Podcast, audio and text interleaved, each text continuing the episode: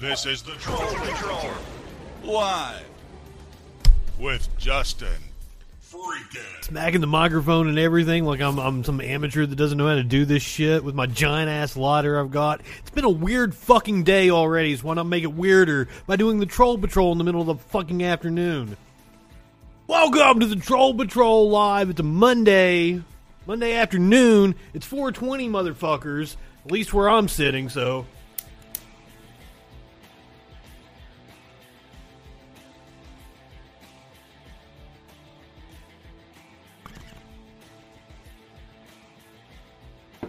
I need to stir that shit up.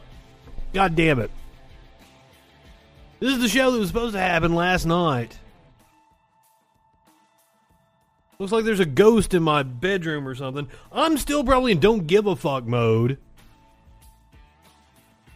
Usually, when I come on early, it's because there's some groundbreaking news or there's a press conference or some shit. No, no 9 11 happened. Don't worry. Unless you consider Facebook going down to be a 9 11, some people might. I don't.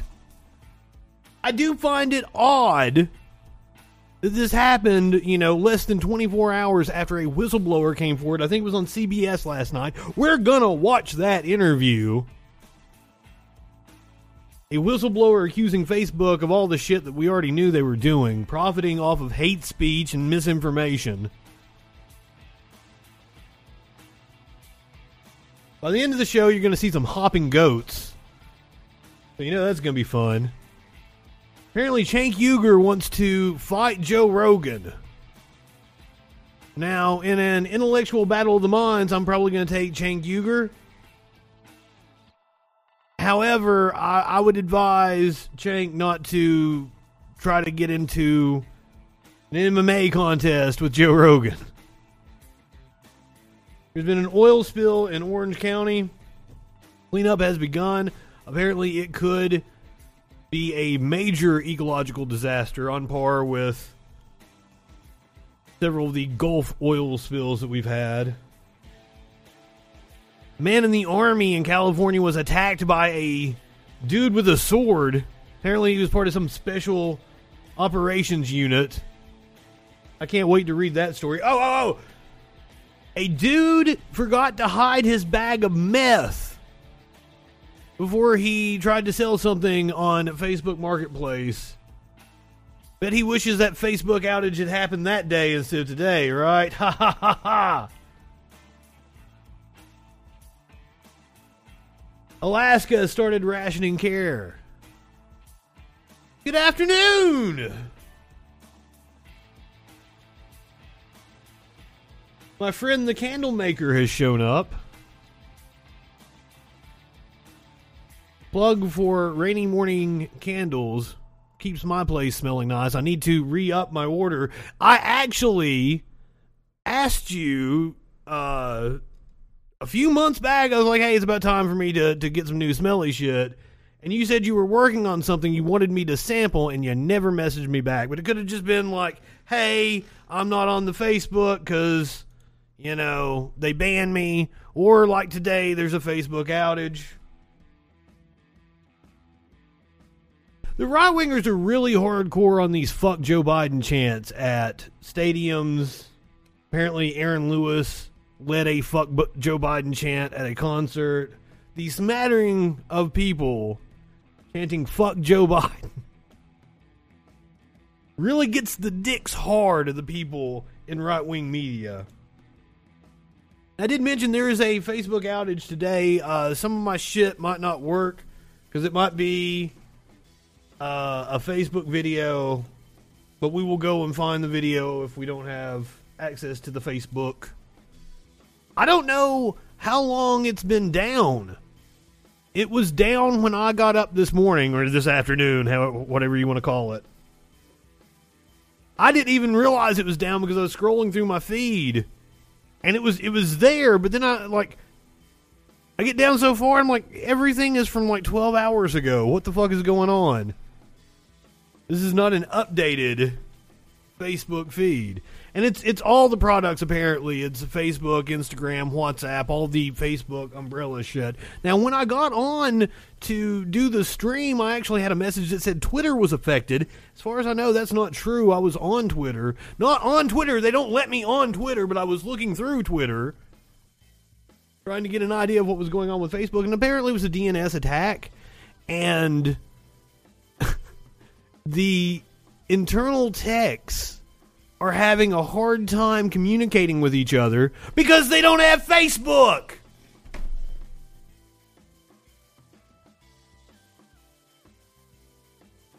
Stupid fucking people. But let's start off today, not tonight like I usually say, with the Pandora Papers, something I was very excited to talk about last night. This is the third installment of the trilogy. We started off with the Panama Papers and the Paradise Papers. I might have that backwards. It might have been the Paradise Papers first. The Pandora Papers is the largest investigation in journalism history and exposes a shadow financial system that benefits the world's most rich and powerful. Let's get the lowdown on it. Here's a little really Panama Papers on steroids. intro. The Pandora Papers because we think we're opening a box on a lot of things. We're looking at about 12 million documents from 14. I fucking nobody's going to care. That's the problem here in the U.S. You say Paradise Papers or Panama Papers, people don't know what the fuck you're talking about, and especially now. And it's important to contrast this before we go into the discussions about the budget. When we're talking about like the rich paying their fair share, a lot of people are like, look, like the rich pay almost the majority of taxes. No, look up these papers. Look at how they are evading taxes, you motherfuckers. They pay a fraction of their wealth. And, and and that's that, that's been the big right wing talking point that the rich pay the majority of the taxes, which is true. But they should. They're the ones who have the money. They're also, if, if, if they are the business owners, they're also the ones making use of our infrastructure and using it disproportionately. I don't have as much of an effect on our electrical grid as fucking 3M down the road from me. They use and abuse far more of our electrical grid than I do. Therefore, they should pay higher taxes to do so. It it only makes sense. different service providers. These are law firms, um, firms that set up secret offshore accounts for people in multiple jurisdictions. The British Virgin Islands, Belize, Samoa. These documents for the very And apparently South fucking Dakota. South Dakota. first time is actually showing the US as a tax haven itself. Oh, he beat me, or I beat him to it. We're talking about some of the most famous people in the world that are in these documents presidents, prime ministers, government ministers, the King of Jordan, a number of very high profile Russian clients, people that are very close to Vladimir Putin. We're seeing them buying real estate, we're seeing them you know, trading in shares, using offshore companies.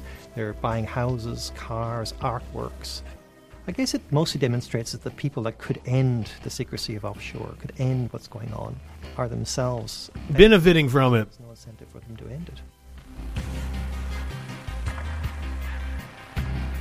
We're not looking at a couple of million dollars here, we're looking at trillions of dollars. the financial centers of the world, like the US, Europe, Not high enough for this shit. funnel and siphon money away and hide it in these jurisdictions through the use of anonymous companies. These are not just like politicians and powerful people, we're talking about rock stars, including a lot of celebrities. Wait, wait, wait, wait, wait. Shakira was involved in this? I haven't really looked into this yet. Shakira was hiding money offshore? What the fuck? Not Shakira. These are not just like politicians and powerful people, we're talking about rock stars, including a lot of celebrities. And people that have been I didn't know who the other two people were. No fucking clue. I knew Shakira though. Los Angeles found 78-year-old Robert Durst guilty of first-degree murder. In arresto a Marbella il surlatitante Raffaele Amato, boss della camorra scissionista. La familia Rosenthal, acusada en Estados Unidos por lavado de activos ligado al narcotráfico. The ability to hide money has a direct impact on your life. It affects your child's access to education, access to health, access to a home. We're looking at a system here that is harming people. It's harming the world. And it's important that people know about it. It's not just harming the world, it's killing the goddamn planet. This It, it's not just that they're fucking getting away with all this, is that they are actively destroying life on Earth. So if you want to read into this, it is icij.org. International Consortium of Investigative Journalists. And you can get into the details. This just broke yesterday, or they just published it all yesterday. If you know about the process behind the Panama and the Paradise Papers, they have to do it in secret. Because multiple people associated with the publishing of those papers have been killed. They have to take great caution in publishing these documents. I'm sure more will come out over the coming days about all the fucking bullshit they have been pulling on us. Speaking of bullshit, here's Joe fucking Biden. This afternoon, he was asked about the debt ceiling.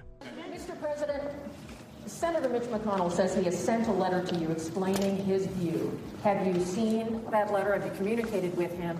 I, you can go read the letter. It has leaked out. And basically, Mitch McConnell is daring Joe Biden to end the filibuster. And he's, he's saying, go it alone. You will not get any Republican support. There is no negotiation. You will not get a single vote. You are going to have to deal with it. And the reason why McConnell is doing that is because if we actually do hit the debt ceiling, McConnell is going to blame it all on Joe Biden. He's like, I told him he's going to have to go it alone. They had plenty of time to work it three, because even the letter says, you have three months to see this coming. We've stated our position. So it's all posturing going into this. I can't believe that Biden is actually saying we might actually hit the debt ceiling. I can't believe that the Democrats aren't actually going to have the balls to do away with the filibuster and get this shit done. and how dire do you believe this is if action doesn't take place in the next few days? First of all, I did get a letter. I got it 10 minutes before I walked in here. I've read it. I uh, plan on talking to Mitch about it. He and I have uh, been down this road once before, back when I was vice president. And I hope we can have. He even, he even says that in the letter. When you were vice president, we were negotiating. It was like it was the shoe was on the other fucking foot. And the Republicans uh, raised the debt ceiling. We did it alone without the Democrats. That's what he said. intelligent and honest conversation about what he's. I believe there was a shutdown that time, though. I think the easiest way to do this. I, I'm getting confused because like this isn't something that happened fucking two decades ago. I mean, there were there was a shutdown during the Clinton administration, but like this wasn't a thing that politicians held hostage. But it's they the fucking Republicans have done it ever since Obama. They have held the debt ceiling hostage multiple times now. I get them confused. It seems like we come up on a government shutdown every couple of years. to not use the filibuster would be to let us vote on what is already in the Senate right now, passed by the House, to raise the debt limit. And we could do that in the next several days. I just want to be very clear. Can you guarantee that the U.S. will not breach the debt ceiling, that that will not happen? No, I can't. That's up to Mitch McConnell. Mitch McConnell's saying it's up to you. The U.S. will not pay its debt. That is, that is I can't believe that that will be the end result because the consequence is so dire. I don't believe that. But can I guarantee it? If I could, By the way, um, I saw a report that an economist that pays close attention to China is raising the alarm that we are in for like the worst financial crash and that it is likely to happen in the next couple of weeks. That the Chinese real estate market is going to completely fall apart and it's taking the US down with it. Yes, Evergrande. That is the name of the uh, company or consortium or whatever the fuck.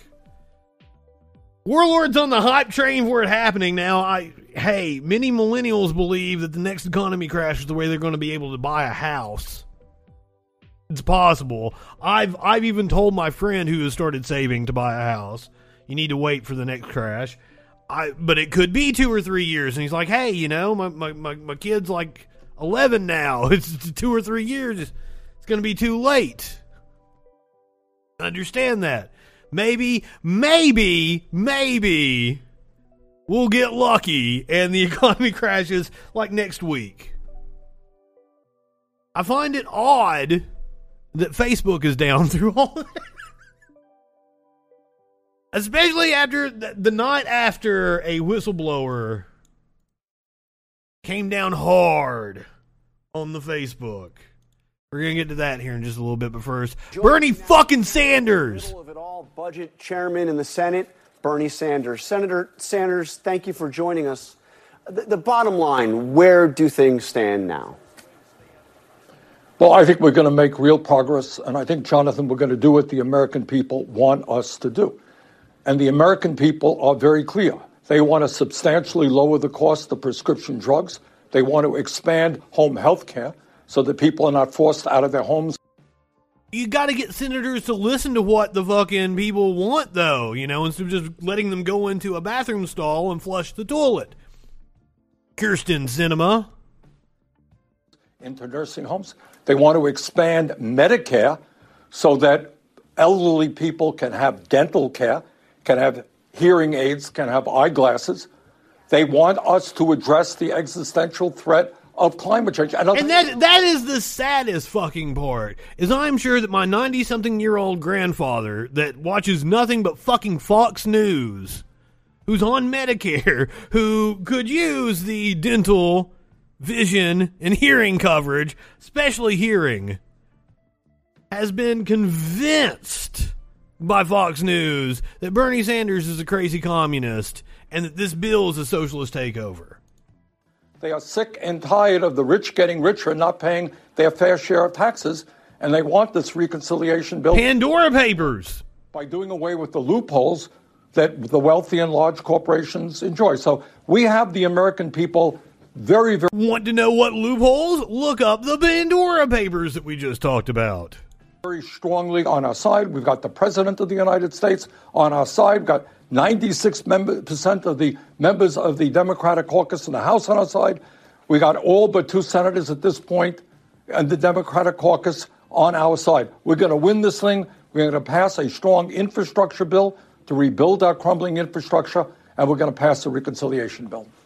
All right, I want to get to one of those two senators that is not with you right now. Senator Sinema, as we heard Rachel Scott refer to, put out a lengthy statement overnight uh, about the failure of the House to vote on that infrastructure bill. She said, in part, the failure of the U.S. House. You know what? Let's go ahead and jump ahead here on my list of shit that we're going to talk about. Let's. Uh, let's watch this video of Kyrsten Sinema. I believe this was yesterday. It might have been Saturday. Oh fuck! It's a Facebook video. Duh, Justin. I'm sure I can find it on the Twitters.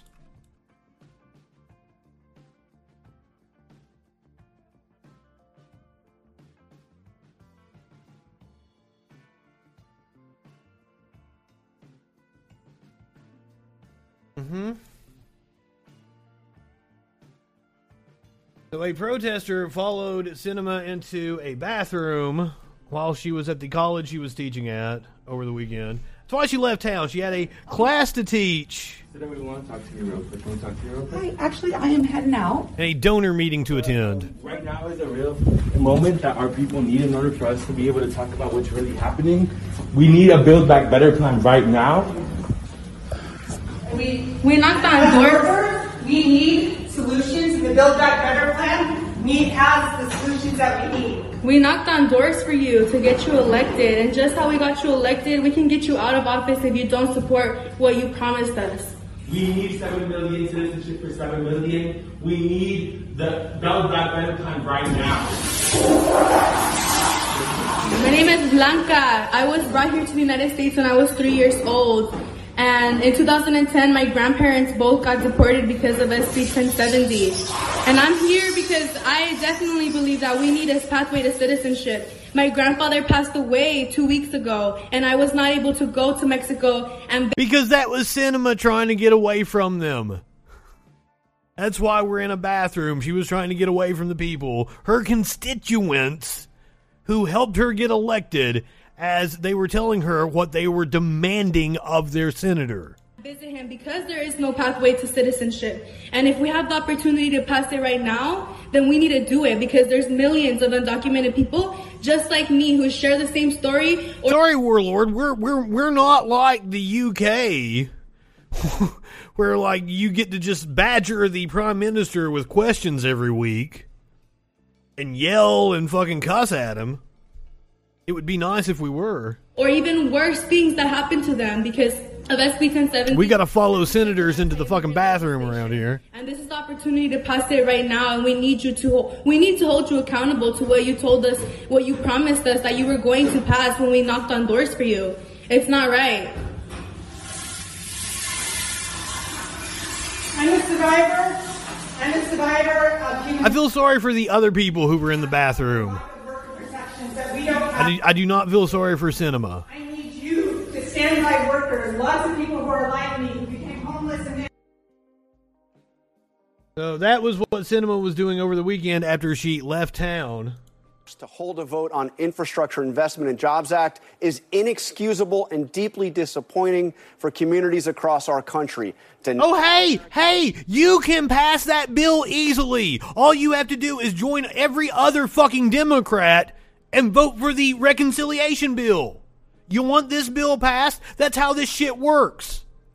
millions of good paying jobs, safer roads, cleaner water, more reliable electricity, and better broadband only hurts everyday families. She How dare she? Senator and other progressives of pulling off what she calls an ineffective stunt and holding that infrastructure bill hostage uh, to the larger social infrastructure. How did, like, listen to the framing of this. There was an agreement. There was an agreement to vote on both bills. And now she said, oh, now they're holding it hostage. No, you are reneging on the agreement that you made. Your response. Well, I think Senator Sinema is, is wrong. Absolutely. Day one, Jonathan, it has been clear. President of the United States has said it. Speaker of the House Pelosi has made it clear. Our majority leader in the Senate, Schumer, has made it clear. Both of these bills are going forward in tandem. Going forward. but fucking, you need rotting? Fucking uh, Chucky Schumer made it clear. Nancy Pelosi made it clear. Joe Biden made it clear. Did you not just hear what the man said? to pass them both. I voted for the infrastructure bill. It is an important bill. I'm a former mayor. I know how much we have got to address our crumbling infrastructure and create. Good Lord, yes. I also know that elderly people in this country. If if you've not heard me say it before, there are over 40,000 40,000 bridges in this country rated as structurally deficient. 40,000. Chances are you have driven over one in the last week. cannot chew their food because they don't have teeth in their mouth. I know that the American people are sick and tired of paying 10 times more for prescription drugs than the people of Canada and in other countries. I know that there are young people out there who would love the opportunity to get a higher education but can't afford community college. We're going to make two years of community college tuition free. And I also know that the scientists are telling us that if we do not act boldly, boldly cutting carbon emissions, that the planet will leave an No, no, no, Bernie, that's not far. That's not far enough. What the science is telling us is not cut carbon emissions. It's completely get off of carbon. Not cut. will be increasingly uninhabitable. And let me also say this, Jonathan. We're not just taking on or dealing with Senators Manchin or Senator Sinema. We're taking on the entire ruling class of this country. Right now, the drug Sinema and Manchin are just the proxies for him. insurance companies, the fossil fuel industry are spending hundreds and hundreds of millions of dollars to prevent us from doing what the American people want. And this really is a test of whether or not American democracy can work. The Republican Party is bought and paid for Oh God, pharmaceutical we fail that test every time. but I hope very much and I expect that the Democratic caucus and the president, I know he will, stand firm and tell the drug companies, stop ripping us off. Well, tell the insurance companies that the American people need, elderly people need dental care, hearing aids, and eyeglasses. People need home health care. Our young people need So the let me- quality child care that they deserve. So let me ask you about, about where the president is, is on this. As I understand it, he has now floated RB $2 trillion on the Twitch. Is YouTube not working? No, YouTube's working. Frames I here. remember you initially wanted closer to $6 trillion. Are you comfortable with the idea? We don't mind if I do. $2 trillion? No, I'm. Well, first of all, I'm, I'm not sure that that's accurate. As you know, there's a lot of gossip that goes on. What the president has said is that Apparently, the progressives have made overtures that they are willing to cut down from the 3.5 price tag. There's going to have to be some give and take, and I think that that's right. I think, if anything, Jonathan, when we especially talk about the crisis of climate change and the need to transform our energy system away from fossil fuel, the $6 trillion that I originally proposed was probably too little. Three and a half trillion should be a minimum. But I accept that there's going to have to be give and take. But at the end of the day, the real But okay, okay, so give and now- take, but but but not two trillion dollars. That's not enough. Because the president No. also said that, that, that a smaller investment could create historic achievements. But you, you two trillion dollars is, is not enough. What we are, tr- what the Well, here, here's what, here's the thing that I'm looking at is that this is the absolute first spending bill that we've had in this country since about like 2009. What was the the American Recovery Act? That was the last time we actually invested, and most of that was giveaways to corporations. So it really is now or never, at least the way it looks in our politics, that we may not get another shot at this for a fucking decade. For a fucking decade. Yes, the amount that they are debating spending in this bill right now, we spend on the military in just a couple of years. And this is spending over 10 years. saying is that what we are trying to do is is for the working families of this country, for the children, for the elderly. We're trying to pass the most consequential piece of legislation since the Great Depression, and he's right. You know, so That's true. It's just been such a fucking low bar. We have not invested in this country. and the American people are going to have to stand up. You know what bothers me about this whole thing? Poll after poll shows what we are doing is exactly what the American people want. It's not what the big money interest wants, not what the lobbyists wants. It's what the American people want, and we got to do it. Now, Senator Manchin's the, the other senator in the middle of this. He's been consistent. We actually had him on this program. Well, let's let's talk about Senator Manchin.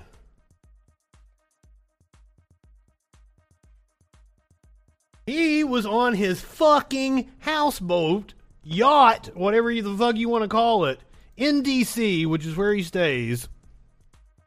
Took questions from protesters that kayaked Where y'all from? up to his fucking yacht. Yes. West Virginia? We have a lot of West Virginians. This was on Friday, I believe it was. But gang, we're working hard. We really are. We're going to continue to in good faith. I really. We want to get a good.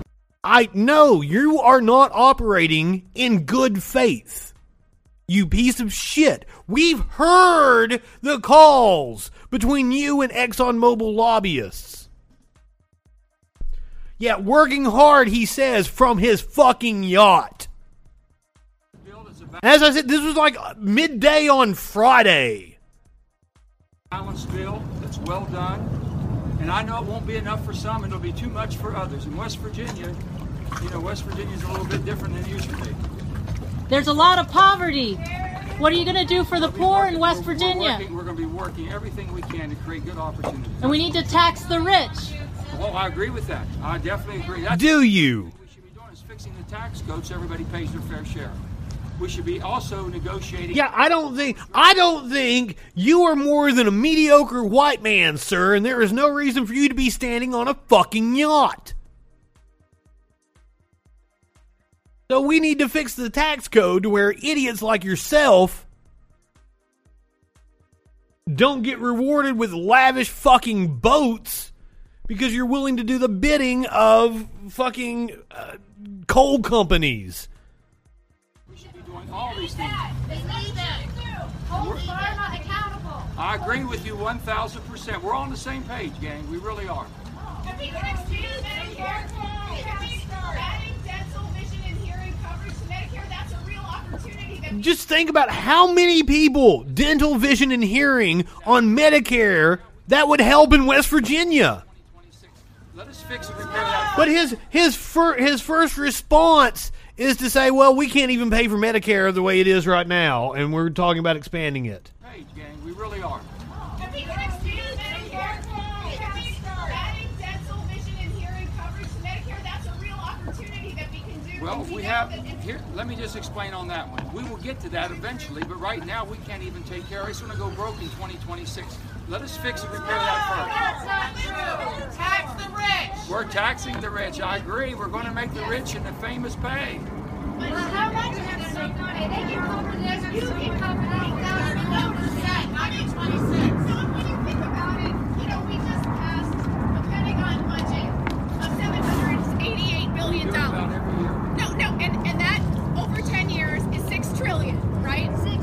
Six trillion dollars, and we're talking about. How much do you think that we spend? That, that's the that's the same point.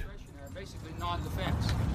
Not Just as much. Clearly not enough. Do you know we pay? Let me just give you all Yes, this. but I'm just I'm- saying we can afford, if we can I afford know, let me just tell you. Let me give you one little bit of information. Okay, so Wait, I got one little bit of information for you. The Republicans are likely to take over That's a the shame, Senate. because if all this We don't. This is like this is our everything. one But you're chance not gonna right deliver. now. to- It'll be another decade. It it literally will. If you don't pass this, we're gonna Yeah, they're they're not going to pass things like this for the people. Of course not. We can't wait. I can't believe he actually came out and took their questions. I can't believe he just didn't go back in. But I think the optics were worse that he goes out there and talks to them from his yacht. program back in July. Uh, and, and let me let me play you what he said about his top line number back then. But what's your bottom line? The question is: This is over a trillion dollars. The bottom line. Bernie Sanders wants six more trillion. Here's what, the- what, what, what, what are you? How far are you willing to go? I want to make sure we pay for it. I do not want to add more debt on. So if that's one. Oh, weird, weird. The three point five trillion dollar bill is paid for. That's what you see a lot of Republicans mocking it right now. They're doing it on Fox News, like, "Oh, it's free. Everything's free." No, no, it's not free. It's paid for. One of the ways they're paying for it is by taxing cryptocurrency transactions and raising capital gains taxes on Wall Street transactions. Or one and a half or two trillion, whatever that comes out to be over a 10 year period, that's what I would be voting for. Over 10 years. I mean, basic math tells me if you have Sinema and you have Manchin, both willing, unwilling no, to no, go no, above no. that. If you just listen, Jonathan, if you just listen to what Manchin said, he said he wants it to be paid for. He's right. I want it to be paid for. And in fact, that is exactly what we are going to do. And if it's three and a half trillion dollars, we can pay for it because, as everybody knows, you got some of the wealthiest people in this country who, in a given year, don't pay a penny in federal income tax. Large corporations don't pay a nickel in federal income tax. So if Manchin wants to pay for it, I'm there. Let's do it. And by the way, you could pay for it at three and a half trillion. You could pay for it at It's six trillion. We have massive income and wealth inequality in this country. But we have but a but, broken but, but, tax but as you know, we can do that. I mean, And and and the response from the right wingers is always going to be inflation. Motherfuckers, do you know what causes inflation? There is a finite amount of money. When rich people take too much money from the pot, the Fed has to print more money to keep the economy going. That causes inflation. Do you know how you prevent inflation? You tax the fucking rich. You take their fucking money from them. They're going to say this is the politics of envy. That's bullshit. That's an emotive argument.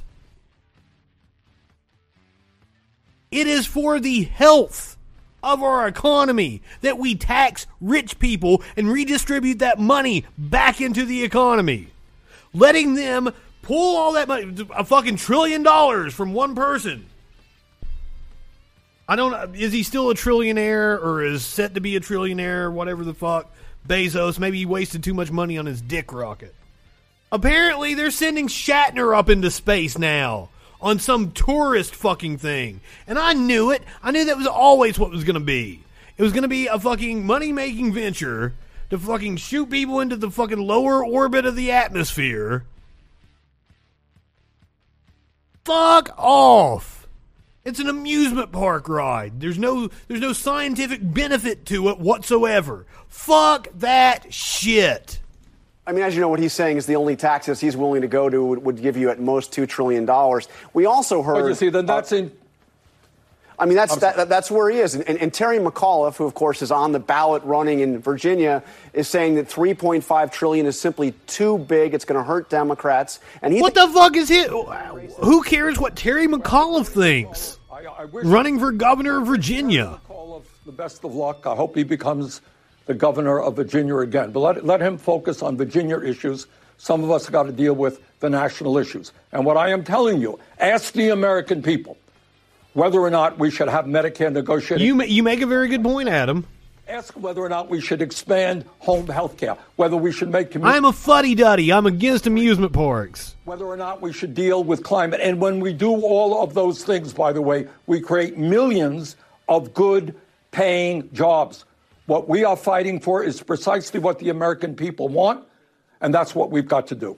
Okay, we're, we're just about out of time. Bottom line if Manchin and Sinema don't come up, don't do uh, what, what, what you are suggesting, what they're going to. Democrats or almost all of the other Democrats want, does that mean we get nothing? No infrastructure? Yes. Nothing? No, at the end of the day, at the end of the day, they're gonna they're gonna come around. They're gonna do the right thing. We're gonna have a strong infrastructure bill, and we're gonna have a great consequential reconciliation bill which addresses the needs of the American people. All right, Senator Sanders, thank you for joining us. Bernie has been confident. That's what I've been saying this whole time. That's I'm I'm following Bernie's lead. He's confident it's going to pass.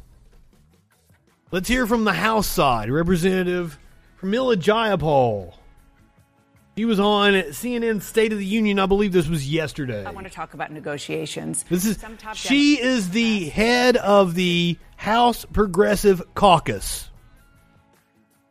Oh yeah, yeah. I've got video of the oil spill. We're going to talk about. That's that's could be uh, one of the biggest spills since the the Gulf spill about a decade ago. Are floating a 2.1 trillion dollar package, a lot smaller than what you are currently at, 3.5 trillion dollars. Are you open to 2.1 trillion? Well, what we've said from the beginning is it's never been about the price tag. It's about what we want to deliver. The price tag comes out of that. So uh, we understand that we, uh, you know, the 3.5 we thought was negotiated already is clearly not negotiated. We understand we have to get 50 senators on board, and we have to keep. Well, it, it was negotiated. We've just had to back out. Sure. What is the way that we can get all of the critical programs that we had identified? Those things I talked to you about childcare paid leave. Yeah, climate. and I'm going to get to that in a second. Yeah, how do we get all of those things in? But you know, and but perhaps for a shorter period of time, and uh, be able to get then to the number from that. The critical thing is let's get our priorities in, and then we'll figure out what it actually costs. And I understand that, but there is a lot of focus, and a lot of the negotiating is on that top line number. Is is, for example, is two trillion, 2.1 trillion your absolute floor? We're not thinking about the number. And the president said this to us too. He said, don't start with the number. Start with what Oh, you please don't insult her that like that. and then let's come to the number from there. So that's how we're thinking about it. And that makes sense, but you uh, you have been looking at this for a long time. You have been looking at the uh, the policies and what it adds up to and how you can do it. I mean, this is what your focus has been Yeah. almost solely. Yeah. So, you, I'm sure have looked at whether or not you can do what you want to do for two trillion dollars. Well, we don't know what the number is yet. There's no there's no number on the table yet that is everyone has agreed to. It's not like But they've what- come what to us think? and said, "I don't feel the need to give a number because I gave my number. It was 3.5." So, if you're in a negotiation, you need to have a counteroffer before you bid against yourself. So, if we're not looking at numbers, what about 1.5, like what Senator? Well, Manchin that's not going to happen. But so why is that? Why won't it add up to that? because number? that's too small to get our priorities in. So it's going to be somewhere, you know, between 1.5 and 3.5. And I think the White House is working on that right now because remember, what we want to deliver is childcare, paid leave, climate change. And I want to get to that, but I just so 1.5 is too small, but you won't say if 2 trillion is too small. Because I don't, I don't have a definite number yet. I mean, I don't have a counteroffer. Okay. It would be like buying a house, Dana, and going in to make an offer, and then somebody says, "Well, what's the lowest number you would take?" Why would I do that? Yeah, I might have uh, I might have sc- screwed myself out of five grand on a job. I should have asked for more. yeah, I've got a weird week this week. I, I might have to make some decisions on what kind of hair dye my troll emote uses. Um, the the the emote is actually the old troll. The The new troll has pink hair. The old troll had purple hair.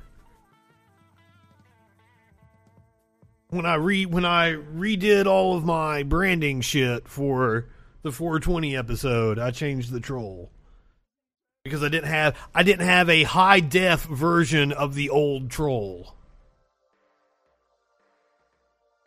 The uh the president, yeah, that troll, he has purple hair. New troll has pink hair. President Biden said the majority of Americans support the Build Back Better agenda. And he's correct on that. The polling actually shows the overwhelming majority of Americans support it, which is weird that you see such a narrative in the media that Biden is unpopular. There's an awful lot that's in both of these bills that everybody thinks they know. Oh God, he's pulling a Trump and he's doing this outside of a fucking helicopter. But they don't know what's in them. I, when you when you go out and you test each of the individual elements in the bill, everyone is for them. Not everyone. Over seventy percent of American people are for them. Can't even fucking hear what he's saying. Trump used to do that in order to cover up his incompetence. And then he can claim, oh, you misheard him. He didn't actually say that. NASCAR fans chant, fuck Joe Biden during Talladega winner's interview. What the fuck? First of all, like, I don't even know what's going on here. This shit looks like he's been photoshopped into a picture of Talladega and is not actually there on the racetrack.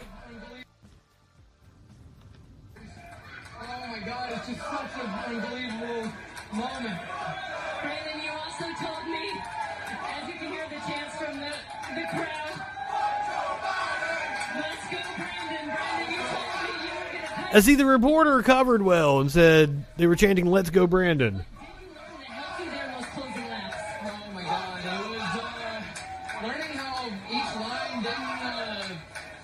But I mean, honestly, it's just like a fucking handful of people chanting fuck Joe Biden, but you will see it amplified all over right wing media.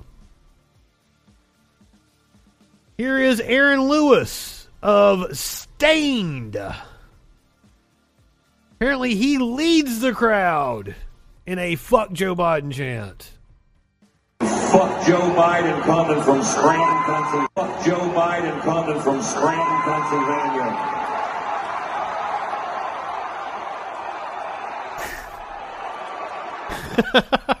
Come on, coordinate that shit. That's funny.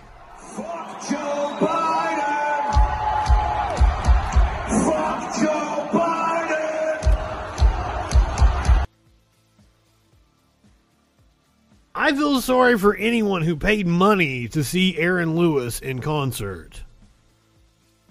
I have twice seen Aaron Lewis in concert, and he sucks.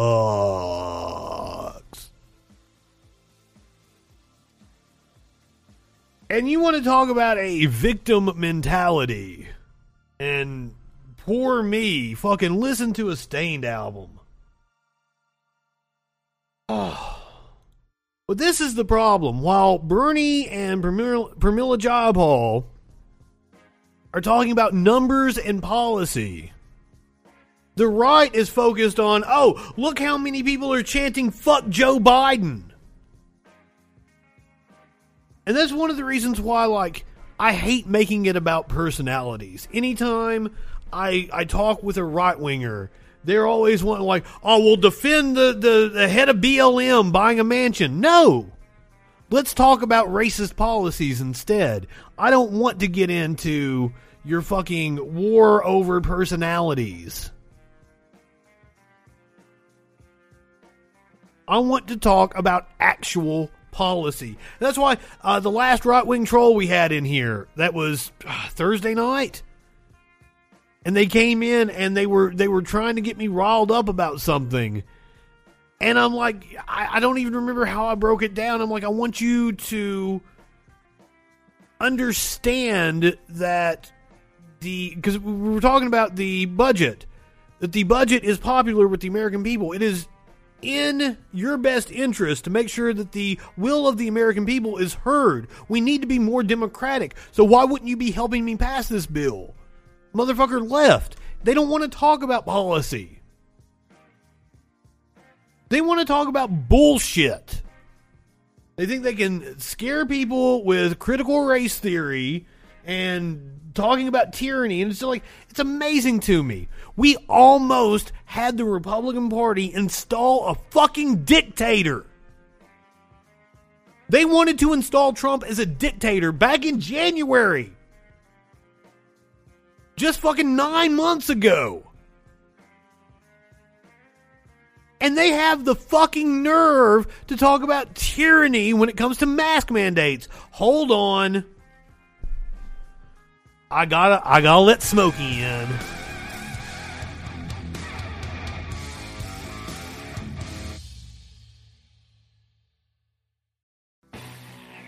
But just the, the contrast between left and right media is insane. And this is Katie Halper. Hosts have earned the ire of progressives this week after their. On with uh, Ryan Grim on the Hill talking about the corporate media trying to smash the progressives.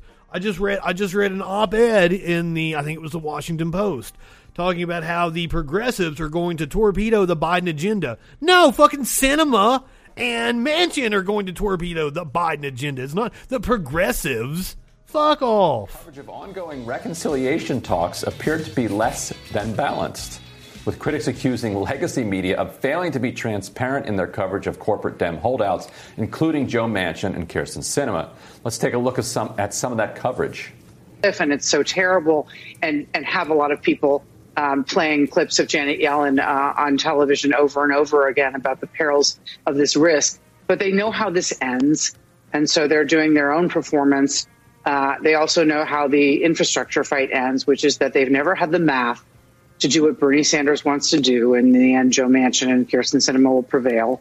The uh, I, I understand the and and that's you're listening to MSNBC right now which is supposedly the far left, which I have to correct anybody anytime they say MSNBC is the left. MSNBC is selling advertising. They're corporatist as fuck. They are not the left. Anything that sells advertising can't possibly be left. On trying to make sure you figure out how to keep uh, some of these centrists on board with reconciliation. But this does feel like the living example of cutting off your nose to spite your face. Why is tanking that bill tomorrow the right way to get reconciliation done? So, look, I think uh, the real question is what part of an agreement have people forgotten? When we were first advancing the bipartisan part one of the two part infrastructure package, it was clear. It was clear to, this, to, to members of the Senate, uh, in the House, and to the president that we were on a dual track. The first piece, whatever we could negotiate uh, on a bipartisan basis, we would support, but it was with the understanding that in the budget reconciliation package, part two of infrastructure, we would go even bigger and bolder on so many things that are urgently needed across the country. Senator Manchin and Senator Sinema are the two centrist Democrats. The They're not centrist. This is Senator Manchin last night. Man, holding one hostage over the other is not fair and not right. It's not good for the country. Everyone is not going to get what they want. Senator Manchin says pass the infrastructure bill, uh, show the American people Washington can work, let the president. But, but, but, the infrastructure bill is what Joe Manchin and his backers want. It's everything they want. What the fuck is he talking about? And then we'll go into a room and negotiate. You don't trust him, do you? You don't trust him that you'll get the no if you pass the first one solo. Yeah, in fact, it's just the opposite of what he's saying. One person is holding the rest of us hostage, right? Uh, and he needs to say uh, what he's for. And once he does, we can finalize the details on this bill.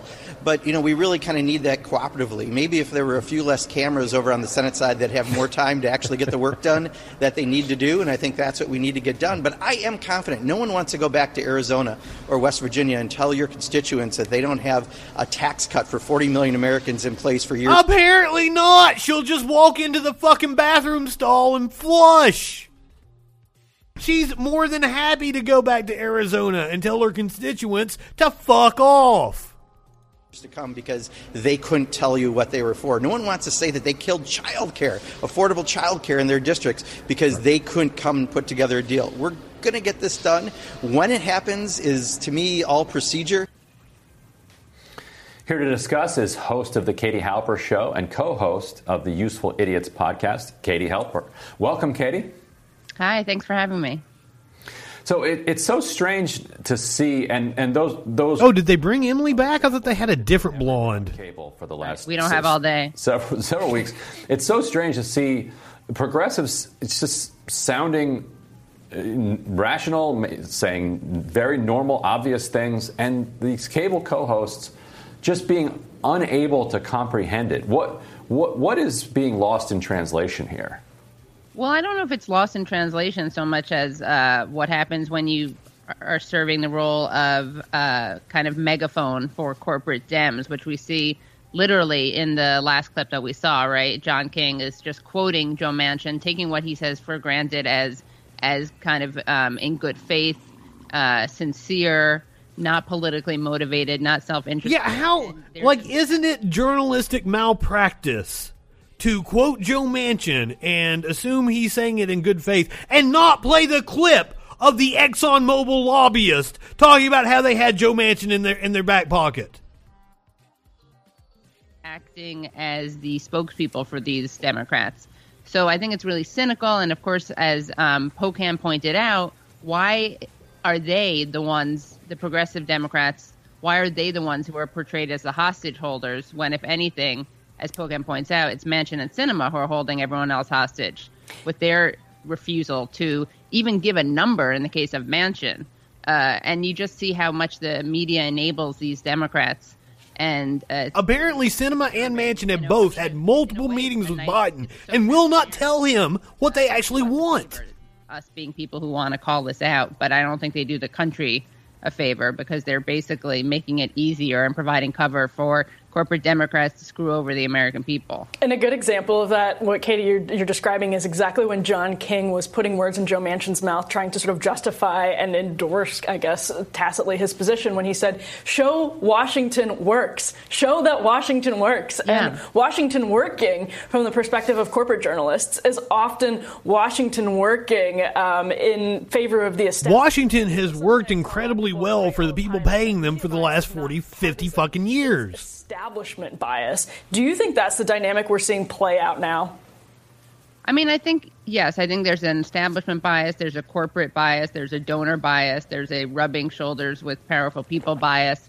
Um, and I think that it's just a question also of framing the establishment. I don't. I fucking. I know Mitch McConnell. I've met him a couple different times. is when corporate uh, media figures and of course politicians, but we kind of expect that more. Didn't impress me. When you have uh, people in the media pretending that their own ideological commitments are actually just calling strikes and balls Yes. or balls and strikes, you Neutral. know, like yeah, they're neutral and they're they're just describing as opposed to actually passing judgment. They're pretending that what they're saying has to be the way it is because it has to be the way it is, not because they want it to be the way that is. Mm-hmm. And we- I wish I had Katie's hair. just last night say, "Oh, we we just we never you know say something that's not factually true. We just call it as it is." Unlike the other networks, Right. unlike conservative media, it's like the, I think Katie's right. The biggest problem is this fake pretense of neutrality that your narrative is the narrative, that this is an apple and this is a banana. And that might work. That might work if they had a reasonable understanding of what the world looks like. But there, there's a real Rip Van Winkle thing going on with them,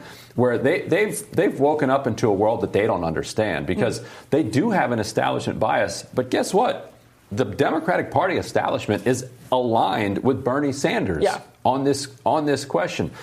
The Build Back Better thing. That's Joe Biden's cheesy slogan. This is Is Facebook back up? I'm. I'm. Somebody is attempting to video call me on Facebook. And it's just a couple of corporate hacks like Josh Gottheimer who are who are getting in the way of it. But that doesn't. Comp- Has the Facebook apocalypse ended? Doesn't look like it. with the understanding that the media has of the way Washington works. The way Washington works, according to them, Katie's Katie. Are you know uh, at, at best meaningless, at, Mhm. at worst kind of annoying, and are- are- marginalized and they're- figures, and they're- I don't, I don't think she's doing anybody impression. She she marches to her own drum. So, Katie, is it just that they don't know how to reckon with this new world in which the, the two the two poles, the, the you know the, the, the progressive wing and the kind of the Tea Party wing, the Freedom Caucus wing, actually have real power in Washington now? Maybe. I mean, it's always a, a, a toss up. You never exactly know whether it's that they can't do it or they don't want to do it. I don't know if how aware they are. Um, if they're like going to sleep nervous about this, realizing that realizing the world is changing. I mean, we also should remember that Biden could be doing more, right? I mean, there's stuff that could happen behind the scenes. I'm sure with Manchin. Well, I mean, we don't know what's going on behind the scenes, but I also assume like that was Biden's. Uh, to be That was his whole selling point is I can get shit passed. also remember that these people are, are basically like becoming the poster children for uh, bad centrist corporate Democrats. But but we do have to look at and wonder why there isn't more backdoor uh, negotiations with Biden, with uh, Schumer, uh, Pelosi, making sure that this does get passed. It's I funny. think they're kind of useful villains, rotating villains. It- It's funny because it, it does recall. Well, they're paid to be control opposition. Like Ted Cruz a wacko bird, I think it was, in Mhm. the Freedom Caucus, Tea Party years. Um, I guess more the Tea Party years. The media suddenly took took the side of establishment Republicans. I apparently Messenger works. He's able to. There he is. Is Facebook back up? How the fuck are you calling me?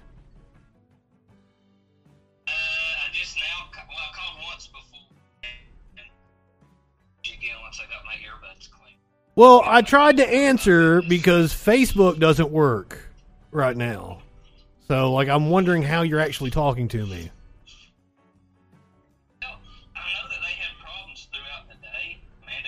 Oh, they they are completely down. Well, I was I was I was just Well, I was I was answering just to, you know, get an update on the Facebook status, you know, while I'm I'm I'm on the Twitch and shit. Yeah, yeah, yeah. So so I was wondering how you were able to talk to me because, you know, Facebook has been down. Sounds like he is grinding some weed at the moment. I will I will call you back and smoke some weed with you later. If Facebook works. Weed. Don't mind if I do. And suddenly they were like pro-establishment Republicans because they love when people that are anti-establishment, when they're, whether they're Republicans and Demo- or Democrats, are put in their fa- in their place and Right. sort of like depicted as the fringy wacko birds. They love that. Um, Katie, Well- do they do they love that because it's also sort of like drama, the political drama? Yeah, I mean, they keep talking about this trust issue. Chuck Todd was talking about it. John King was talking about it. Like they're Facebook is totally down. It's been down all day. Oh, it's back.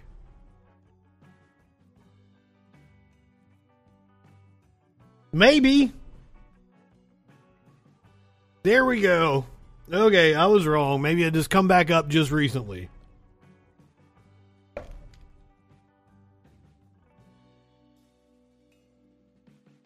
Would you look at that shit? Nobody's posted shit for like seven hours on here. I'm assuming it has just come back and still having some issues. acting like marriage counselors or something for the Democrats and trying to help the corporate Dems and progressive Dems build trust and understand each other as if that's what it's about. And again, as if it's dysfunctional or something for progressive Dems to be skeptical of uh, of centrist Dems. And I think that you know the nice thing is that it, it's nice to actually see progressives act like the more equivalent. I mean, they barely are, but you know, one of the problems is that we don't have a Tea Party on the left, and this is perhaps becoming a little. I'm so glad my noise gate was able to block out my headphones because, like, you guys would have realized how deaf I was. Because I could hear what she was saying all the way over to the fridge. A little bit like we're seeing for the first time Dems actually um, even even feigning playing hardball, uh, which is something we're not used to seeing. But uh, yeah, it- Boy, howdy, I'm not used to seeing it. really amazing how much the corporate media just acts as cheerleaders for the corporate Democrats.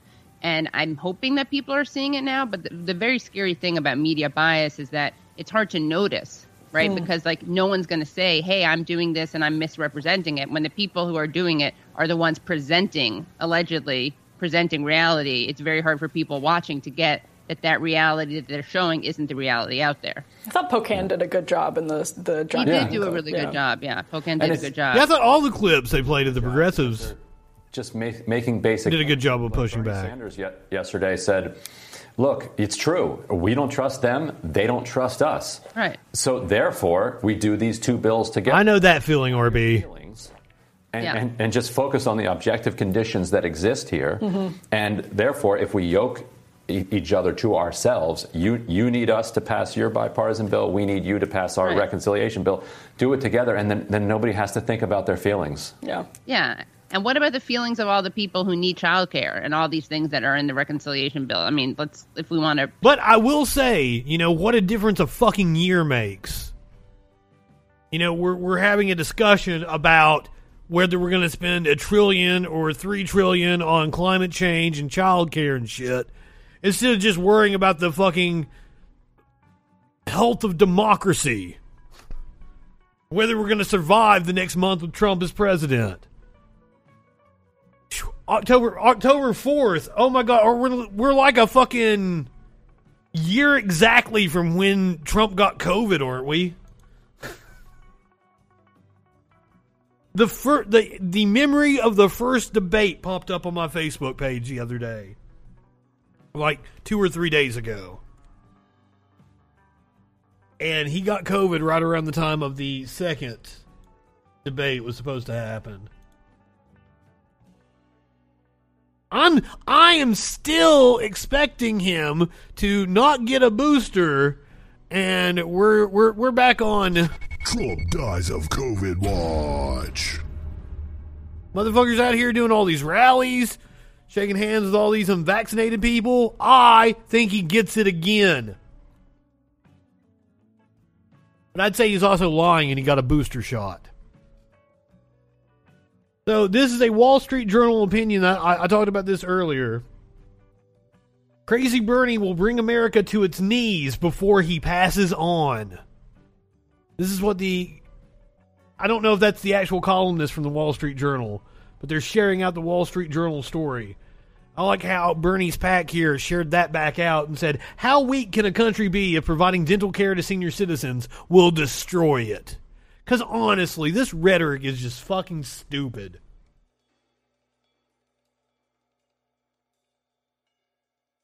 We played the clip of Sinema in the bathroom earlier. We got a little out of order just because it, it, it felt right to play the clips of Manchin and Sinema while we were talking about it during the Bernie interview, but here is Jen Psaki today responding to the bathroom incident with Sinema.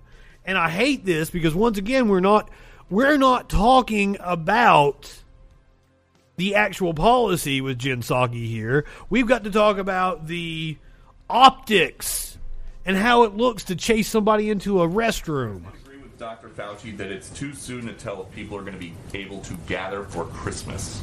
Well, the president relies on CDC guidelines, uh, and they have not changed their guidelines You probably shouldn't. Keep it small. vaccinated. Uh, but we leave it to them if they need to change their guidelines based on. And I, and as somebody who doesn't really do big family Christmases, I don't get it anyway. I like it being like just me and Sparkles on Christmas. That's fun. We're getting high. We're we might even get a little drunk. We're watching Christmas specials. We cook all kinds of shit. You've been watching the Freak Show. You will know that she is making a goose or foie gras for Christmas this year. I will be making a beef Wellington for Thanksgiving. Because we go all the fuck out for holidays. And apparently she wanted to bring her new guy to the freak show this Friday night. I said no. I'm used to her uh, only being with a guy for about a week before she completely hates his guts. So I just I don't even learn their names or or learn anything about them. She asked if she could bring her new guy who she just went on a first date with on Saturday to the freak show this Friday.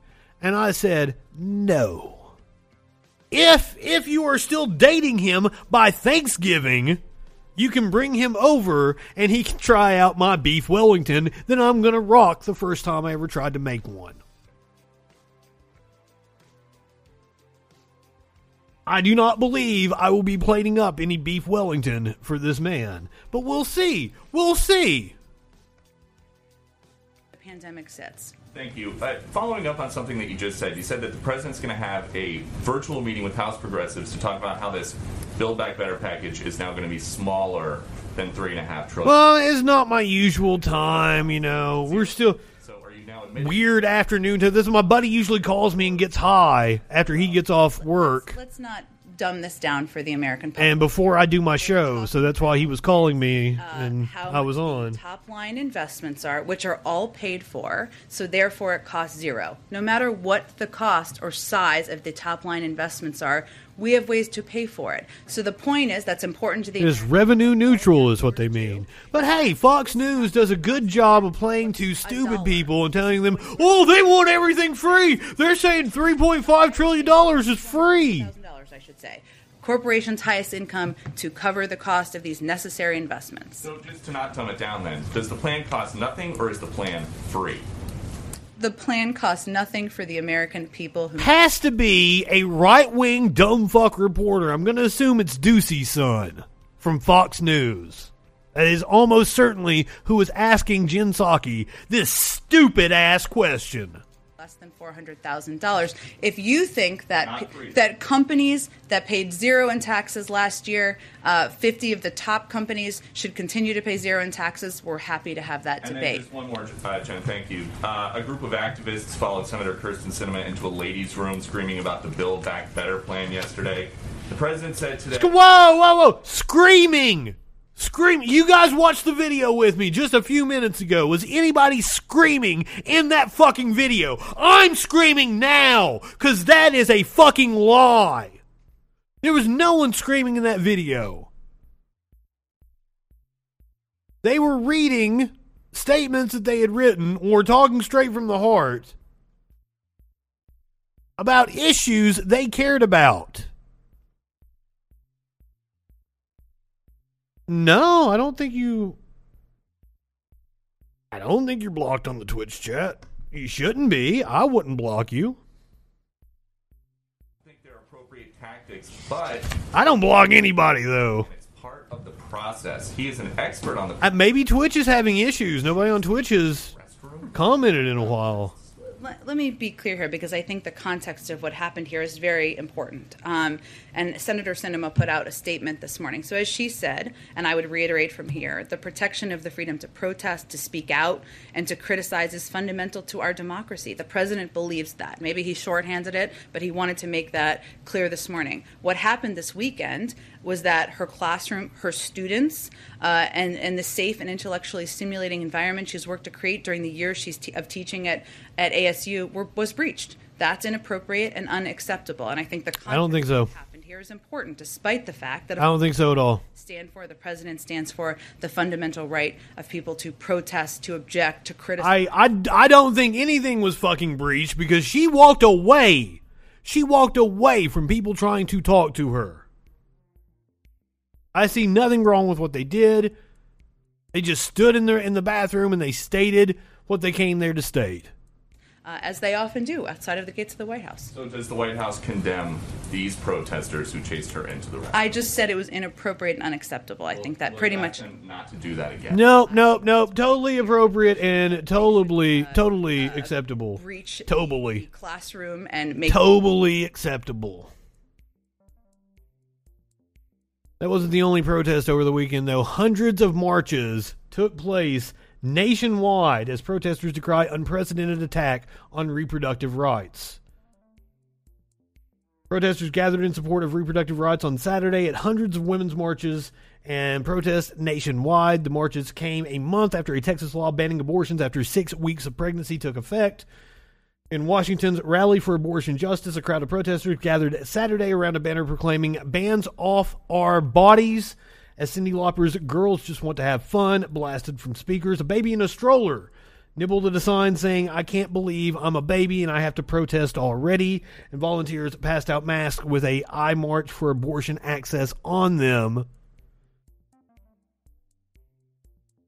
Teresa Hamlin from Chesapeake, Virginia said, It's unbelievable that we have to be back out here. I did this in the 70s and 60s, and now we're back out again. It breaks my heart, but we they've kicked the hornet's nest and we're not going back. So I'm gonna go ahead and hit the content warning on this because probably gonna get some graphic content. Uh we're gonna start this is from testimony ah, Thursday or Friday. It might have been both days, and I might been taking clips from both days. We're going to start with a right winger accusing the Democrats of glorifying abortion. And then the next two videos might be a little hard for some people to take. We're going to hear Representative Jayapal and Representative Bush tell their stories. And I went back and forth whether I wanted to actually play this or not.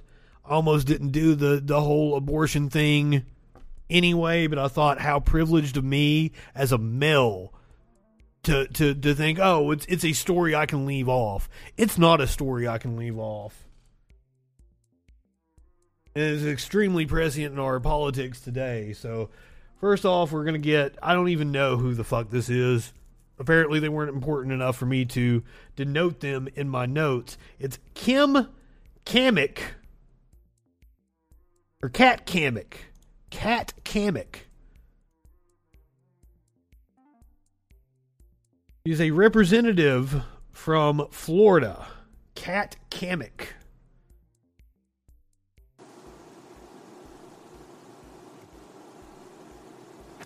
Thank you, Madam Chairwoman. Good morning, and thank you for having me here today on this panel. Thank you to the Ranking Member Comer. Appreciate everything that you all do here. Distinguished members of this committee, I'm pleased to be with you this morning, though I wish my testimony came here under better circumstances.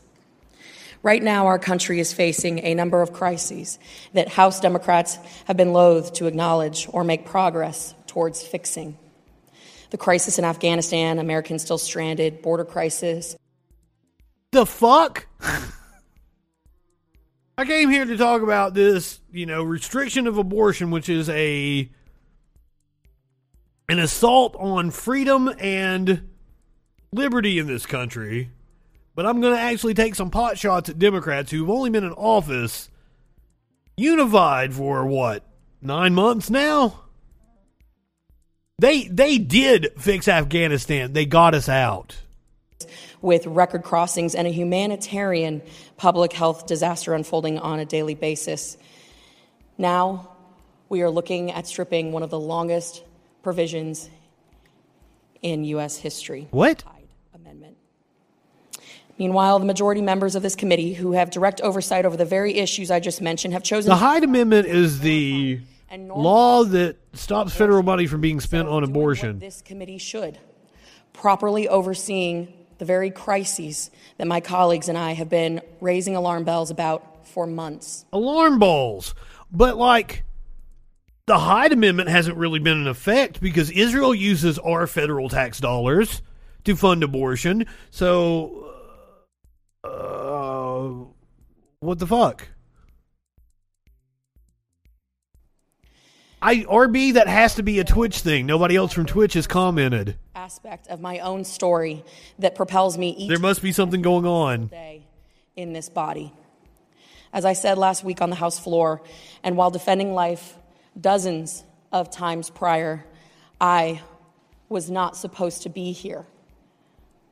I would not be here had it not been for the very brave choice that my mother made 33 years ago. See, when my mom was pregnant with my sister at age 27, a single mom, she suffered a devastating stroke.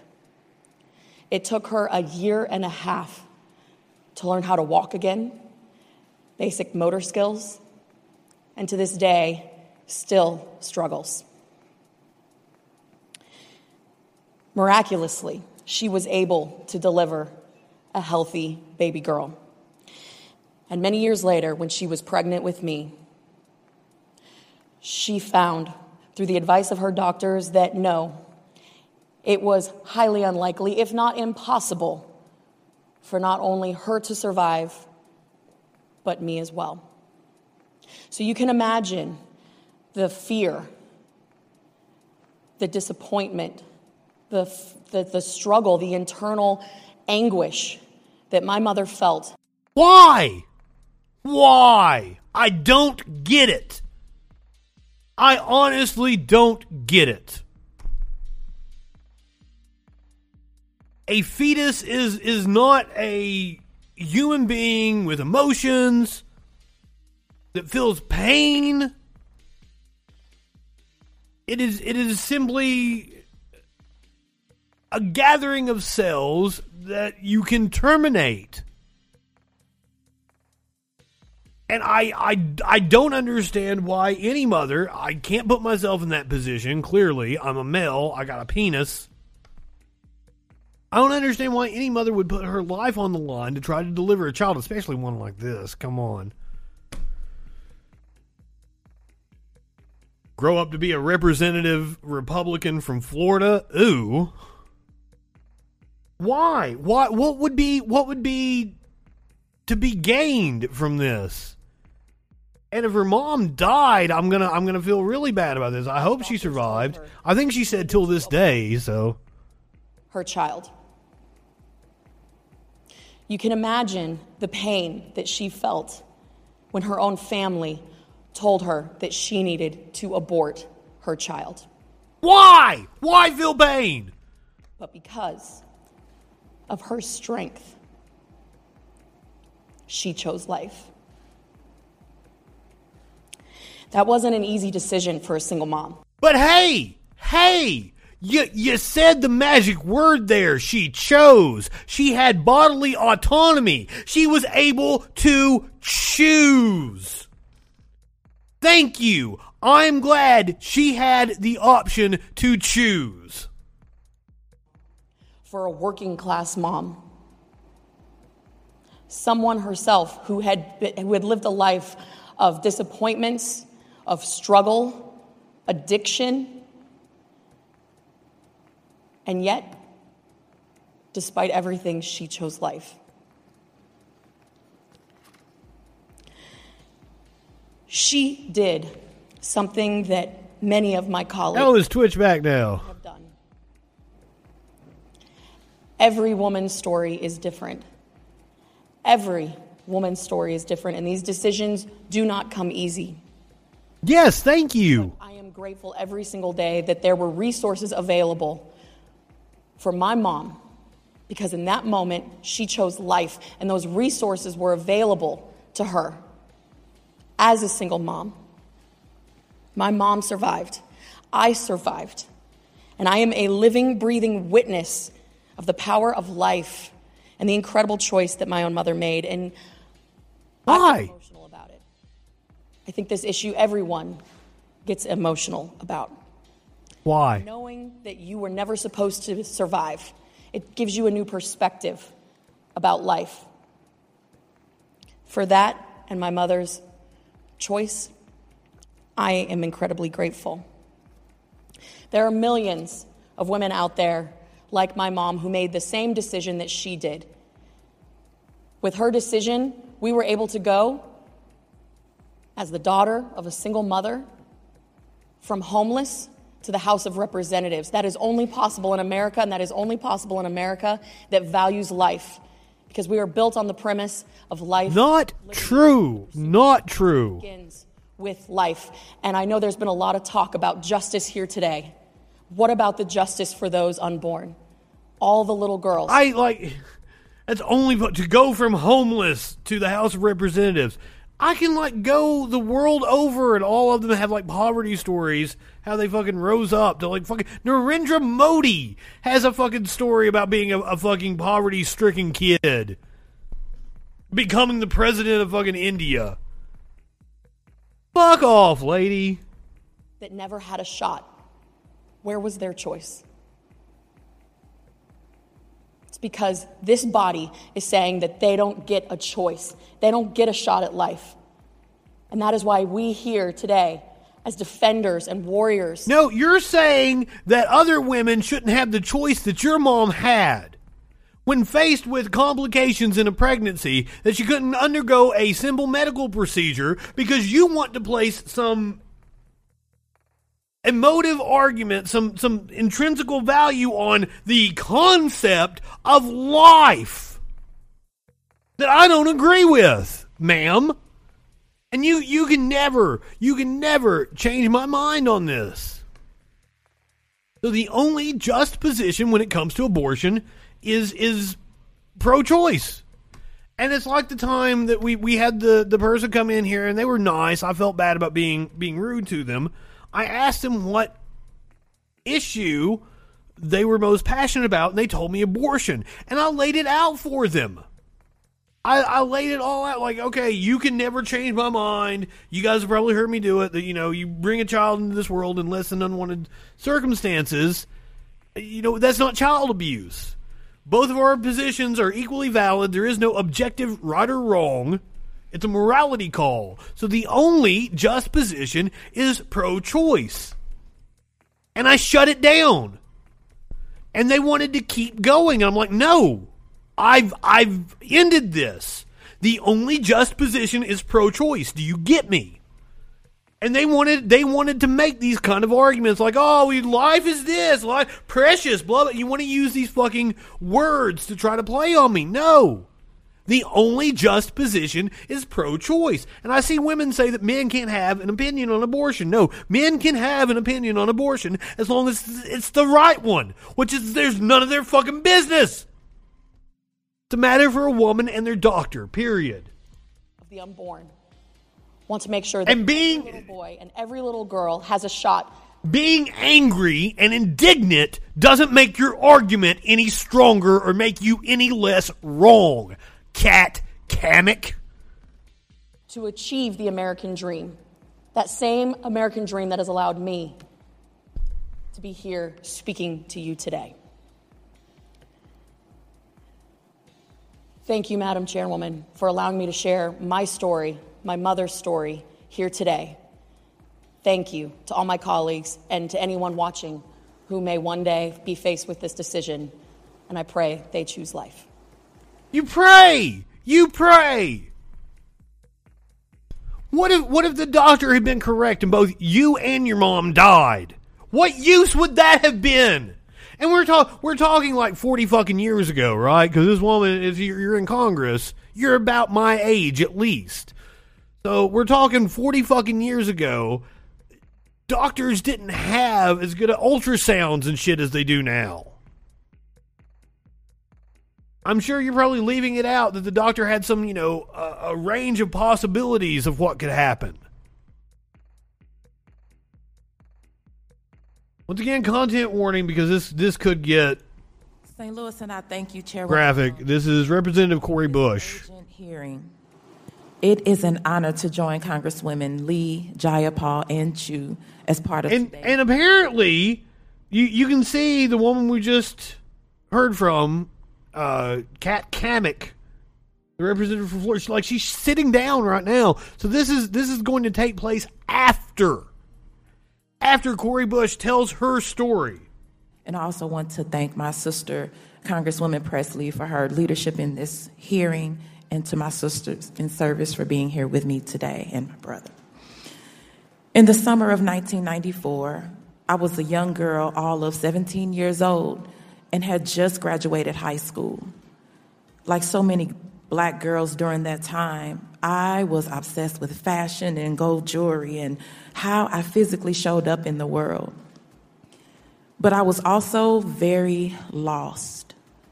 For all of my life, I had been a straight A student with dreams of attending college and becoming a nurse.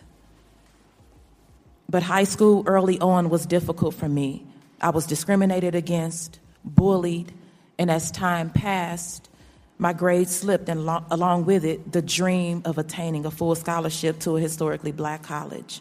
That summer, I was just happy that I passed my classes and that I finished high school. Shortly after graduating, I went on to a, on a church trip to Jackson, Mississippi. I had many friends on that trip, and while there, I met a boy, a friend of a friend. He was a little older than I was, about maybe 20 years old. That first day we met, we flirted, we talked on the phone. While on the phone, he asked me, could he come over to my room? I was bunking with a friend and hanging out and said he could stop by. But he didn't show up for a few hours, and by the time he did, it was so late that my friend and I had gone to bed. I answered the door and quietly told him he could come in, imagining that we would talk and laugh like we had done over the phone. But the next thing I knew, he was on top of me, messing with my clothes and not saying anything at all. What is happening? I thought. I didn't know what to do. I, I, was frozen in shock, just laying there as his weight pressed down upon me. When he was done, he got up, he pulled up his pants, and without a word, he left. That was it. I was confused, I was embarrassed, I was ashamed. I asked myself, was it something that I had done? The next morning, I wanted to talk to him. I, I just wanted to say something to him, but he refused to talk to me. By the time that trip ended, we still hadn't spoken at all. About a month after the trip, I turned 18. A few weeks later, I realized I had missed my period. I reached out to a friend and asked the guy from the church trip to contact contact me. I waited for him to reach out, but he never did. I never heard from him. I, I was 18, I was broke, and I felt so alone. I blamed myself for what had happened to me. But I knew I had options. I had known other girls who had gone to a local clinic to get birth control and some who had gotten abortions. So I looked through the yellow pages and scheduled an appointment. During my first visit, I found out that I was nine weeks nine weeks pregnant, and then there the panic set in.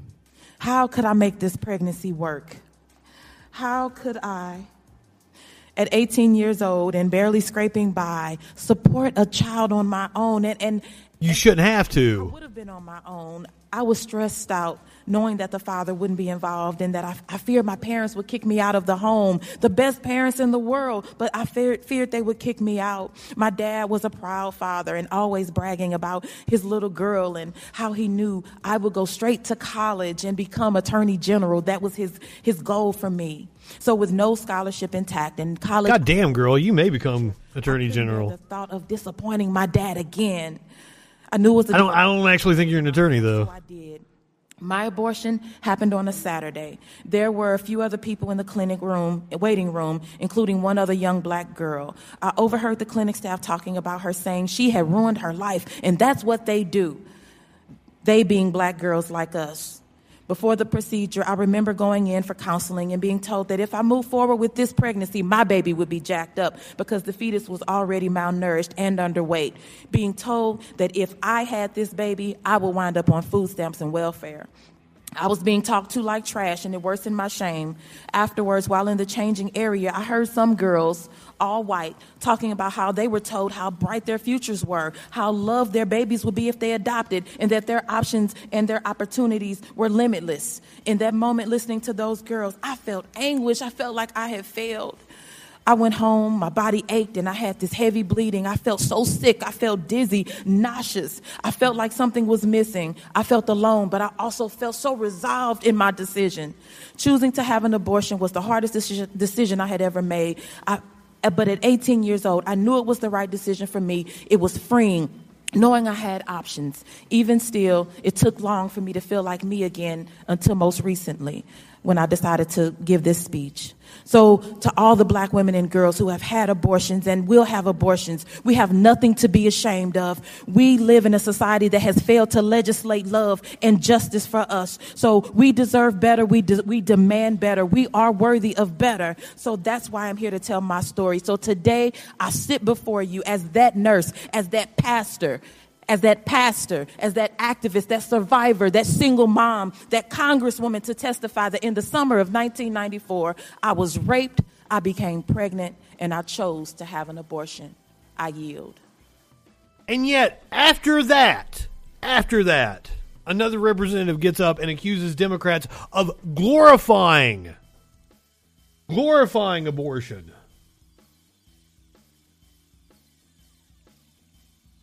This is Representative Pramila Jayapal also telling a very personal story, so content warning. Homer, thank you for inviting me to speak today. I speak to you as one of the one in four women in America who have had an abortion. And for you to understand how I ultimately decided to have an abortion, I have to start early. Frame Facebook sucks. And and and don't think for a second that all my bans that where I keep getting kicked off Facebook don't have something to do with the fact that like I manipulate Facebook for my own use, and Facebook is well aware of that because they know they're fucking data driven company. You're not missing anything. I have I enjoyed Facebook very much back 2011, 2012, 2013. That was like the golden age of Facebook. I had curated my timeline in a fantastic manner. But like as, as of right now, like you don't even see the shit that you subscribe to on Facebook anymore. It's all about pushing content that is that is paid. I see so many fucking ads for right wingers who are who are similarly positioned as me because I interact with their content. I call them out and shit. I see a lot of fucking YouTube right wingers, podcasters, and shit like that. You'll barely see the shit that you actually want to see on Facebook. It sucks. And we're we're going to we're going to lay into Facebook when we do the whistleblower story.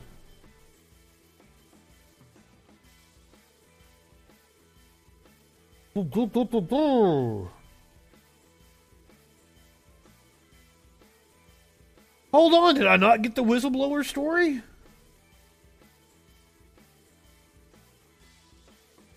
Motherfucker, I don't have it. Oh, it hadn't. Had, this is my show from last night. I needed to add the whistleblower Facebook thing because it was a.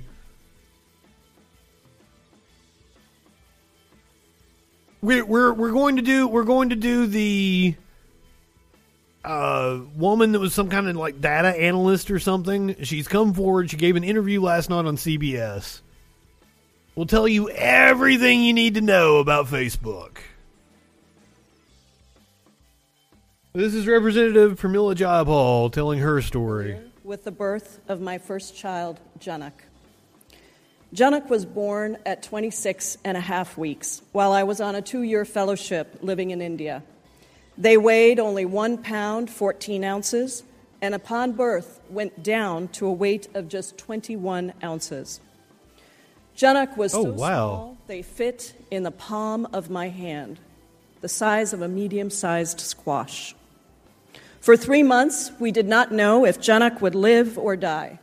They needed multiple blood transfusions, had to be fed drop by drop, and constantly had their heart stop and start. We returned to the United States after three months. In those early, intensely difficult years, Janak had hydrocephalus, water on the brain, seizures, and repeatedly returned to the emergency room because of life threatening pneumonia.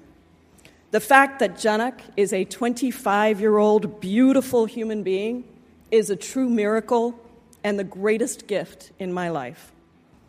At the same time that Janak was born, I was also fighting to keep my legal permanent resident status, married to a U.S. citizen with a U.S. citizen child now. In the end, I was able to return to the United States with Janak That's our fucked up immigration system. scratch with, to qualify for citizenship. As a new mom taking care of a very sick baby and recovering from major surgery myself, I was struggling. I experienced severe postpartum depression and post traumatic stress disorder that was only diagnosed after I contemplated suicide and realized I needed to seek help. My marriage did not survive. We split custody of Janak, and I was a part time single parent. Shortly after, I met a wonderful man who is my husband today. I knew I was not ready to have another child, so I religiously took my daily contraceptive pill. Despite that, I became pregnant. I consulted Which is totally possible. that any future pregnancy would likely also be high risk to me and the child, similar to what I had gone through with Janak.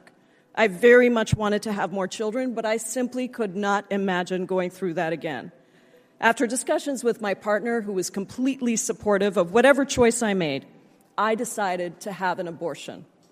Two decades later, I think about those moments on the table in the doctor's office. A doctor who was kind and compassionate and skilled, performing abortions in a state that recognizes a person's constitutional right to make their choices about their reproductive care.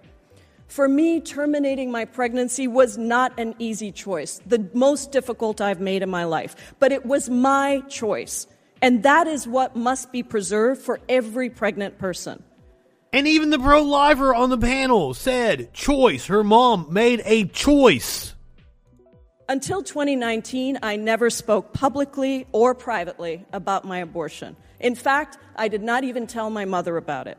Some of it was because, as an immigrant from a culture that deeply values children, and in an American society that still stigmatizes abortion, suicide, and mental health needs, I felt shame that I never should have felt.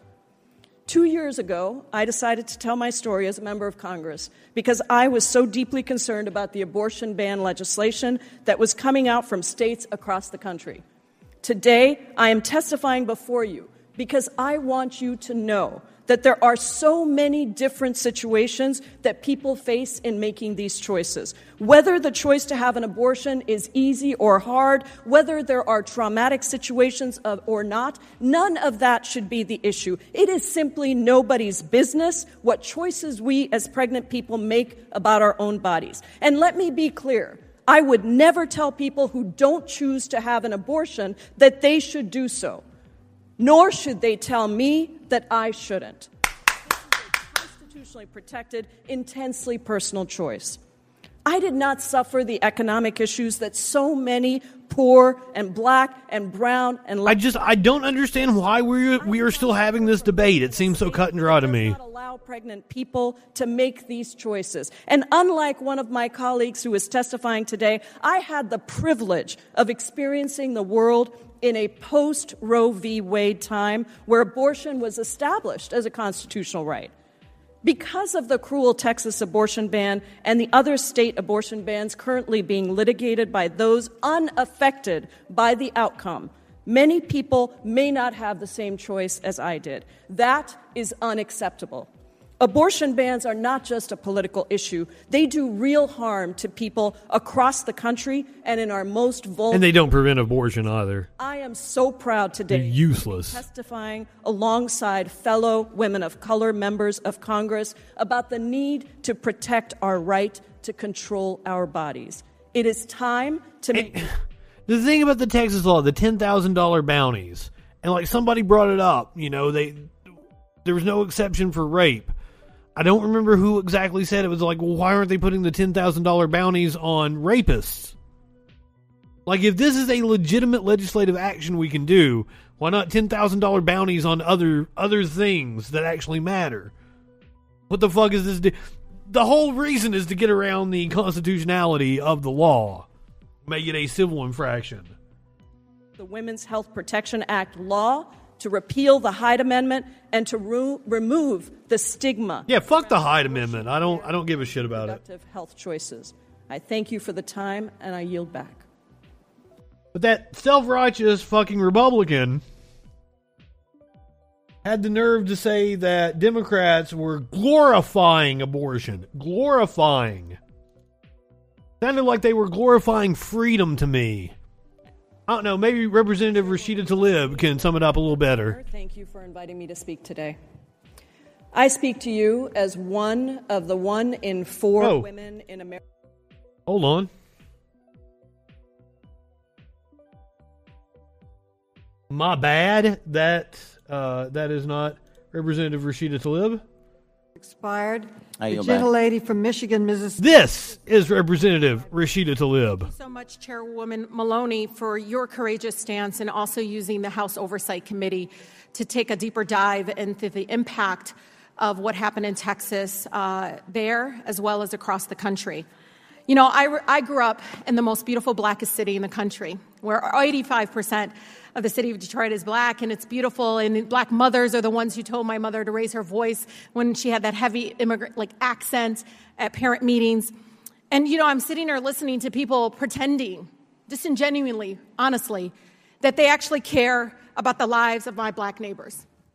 I always get emotional about this because I cannot believe that my colleagues who didn't vote for the George Floyd Justice for Policing Act are talking about the fact that Planned Parenthood, which I believe is literally one of the only healthcare places and institutions like cities like mine, the fact that we have some of the worst infant mortality rates in the country among black children. We can't even get them to one years old. It's like, why aren't we spending the same energy, doctor, in saving those lives, getting them to one year? How come when I was in the Michigan legislature, they spent so much time on this that they never wanted to talk about that single mother that we needed to make sure that she had the wraparound services, that she could actually provide for her family because she made a choice. But it, Because you can't fucking grandstand to evangelicals. That's why. You, politics of fear is far more effective than actually talking about policy. So if you can make evangelicals upset about killing babies, it's a lot easier to call Democrats baby killers than it is to defend your, your hyper capitalist corporatist policies. They took the path of least resistance and they, they gin up fear. Fear. It is what the right plays on. And they talk about how everybody else is fucking scared. Oh, you got your mask on. You're scared. No, you motherfuckers are scared of everything. I'm so tired of it. we abandon those mothers every corner. We vilify and dehumanize. I've watched them force mothers to do drug testing before they could even get any assistance. When? When are we going to actually call this out for what it is? No, this is about controlling women in our country, period. Mm-hmm. Stop pretending it's anything but. You know, what's so distressful about all of this is the fact that it's not just Texas, Chairwoman. You know this. This is gonna. Ha- this is literally opening the floodgates. It's like 24 fucking states are already debating this shit. see our country punish and criminalize abortion, criminalize women making a very difficult decision. I want to know, you know, Dr. Scott, like honestly, what are you doing about infant mortality rate among black children? Have you testified in a committee about it? Thank, thank you for your question. I'm very interested in the topic. I have applied to be a member of the Texas um, Maternal Morbidity and Mortality Committee three times. I have not been accepted. Mm-hmm. I suspect it may be because of my stance on life, but I am I'm terribly concerned by the lack of support that so many of those women have. Yeah, well, the same people that voted for the bill that you are championing today are people that would actually leave them completely homeless and with no safeguards at all. Yep. Yep. Yep. Say that to you Because Black Lives Matter should be very much at the forefront in every policy that we ever do in this country. It can't just be you carrying a sign or being on a commission. It's actually standing up and saying what we see. Because I want to tell you something. You know, Tell her. over 40% of the deaths of COVID in my state are bl- my black neighbors. Even though they make up less than 14% of the total population of Michigan. Because of environmental racism, because they don't have access to health care, and you're all punishing And because they're more likely to be essential workers and be public facing. because people are investing in saying this is this is how we can get access health care. And i and i am really just incredibly frustrated of the gaslighting the misleading and trying to say you're speaking on behalf of my black neighbors. You're not. You're not. And so i'm going to leave with miss ross. I saw your face and the pain in your face and i just have to tell you you know as you were listening to them, I could see you had a lot to say.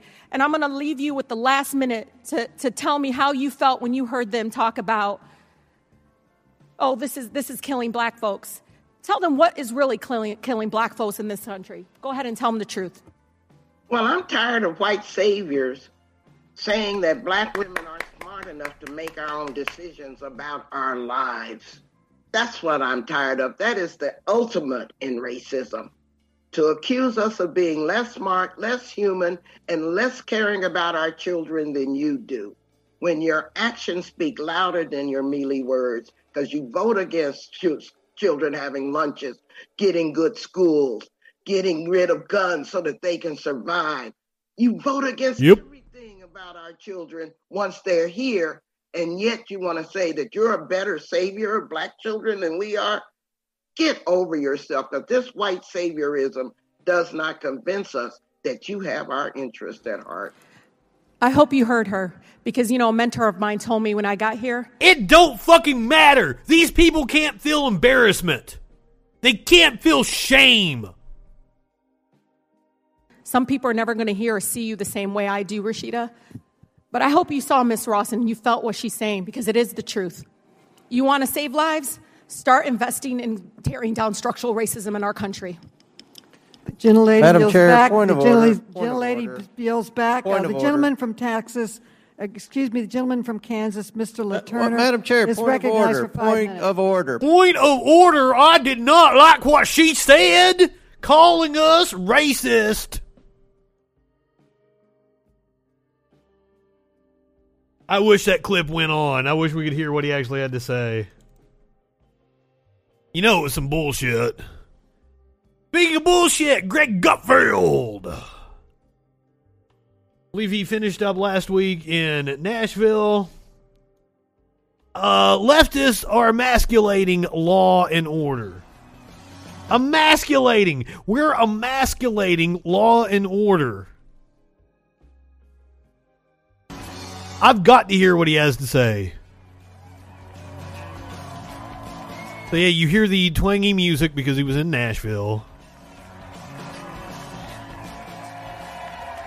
All right.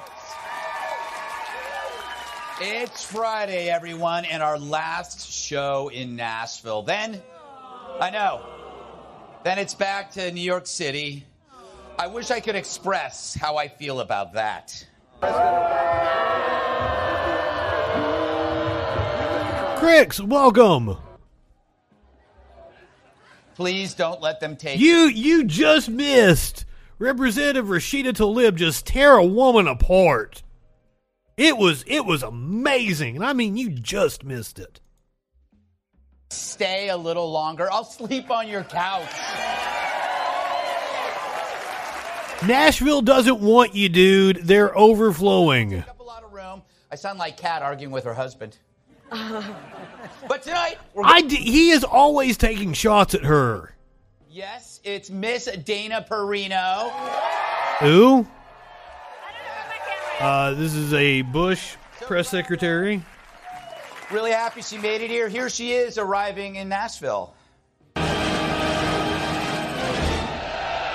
Remember, guys, this is a comedy show.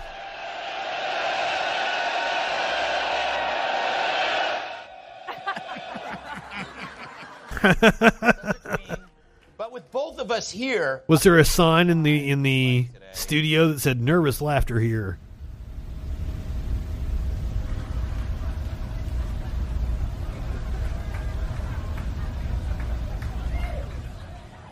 Uh, they're already in bed. They- Yeah, he does. Finally shaved. By the way, Perino is Italian for the only person smaller than Gutfeld. As you can see, Kat's here. Hooray for You are a very very tiny man, Gutfeld. Good to see uh, Good to see you uh, made it to the uh, to the studio, given last In night. stature and intellect.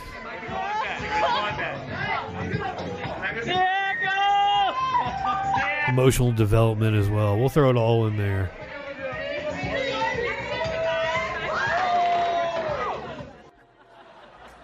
You know, uh, she may be clumsy, but her opinions are as clear as the terror in her husband's eyes.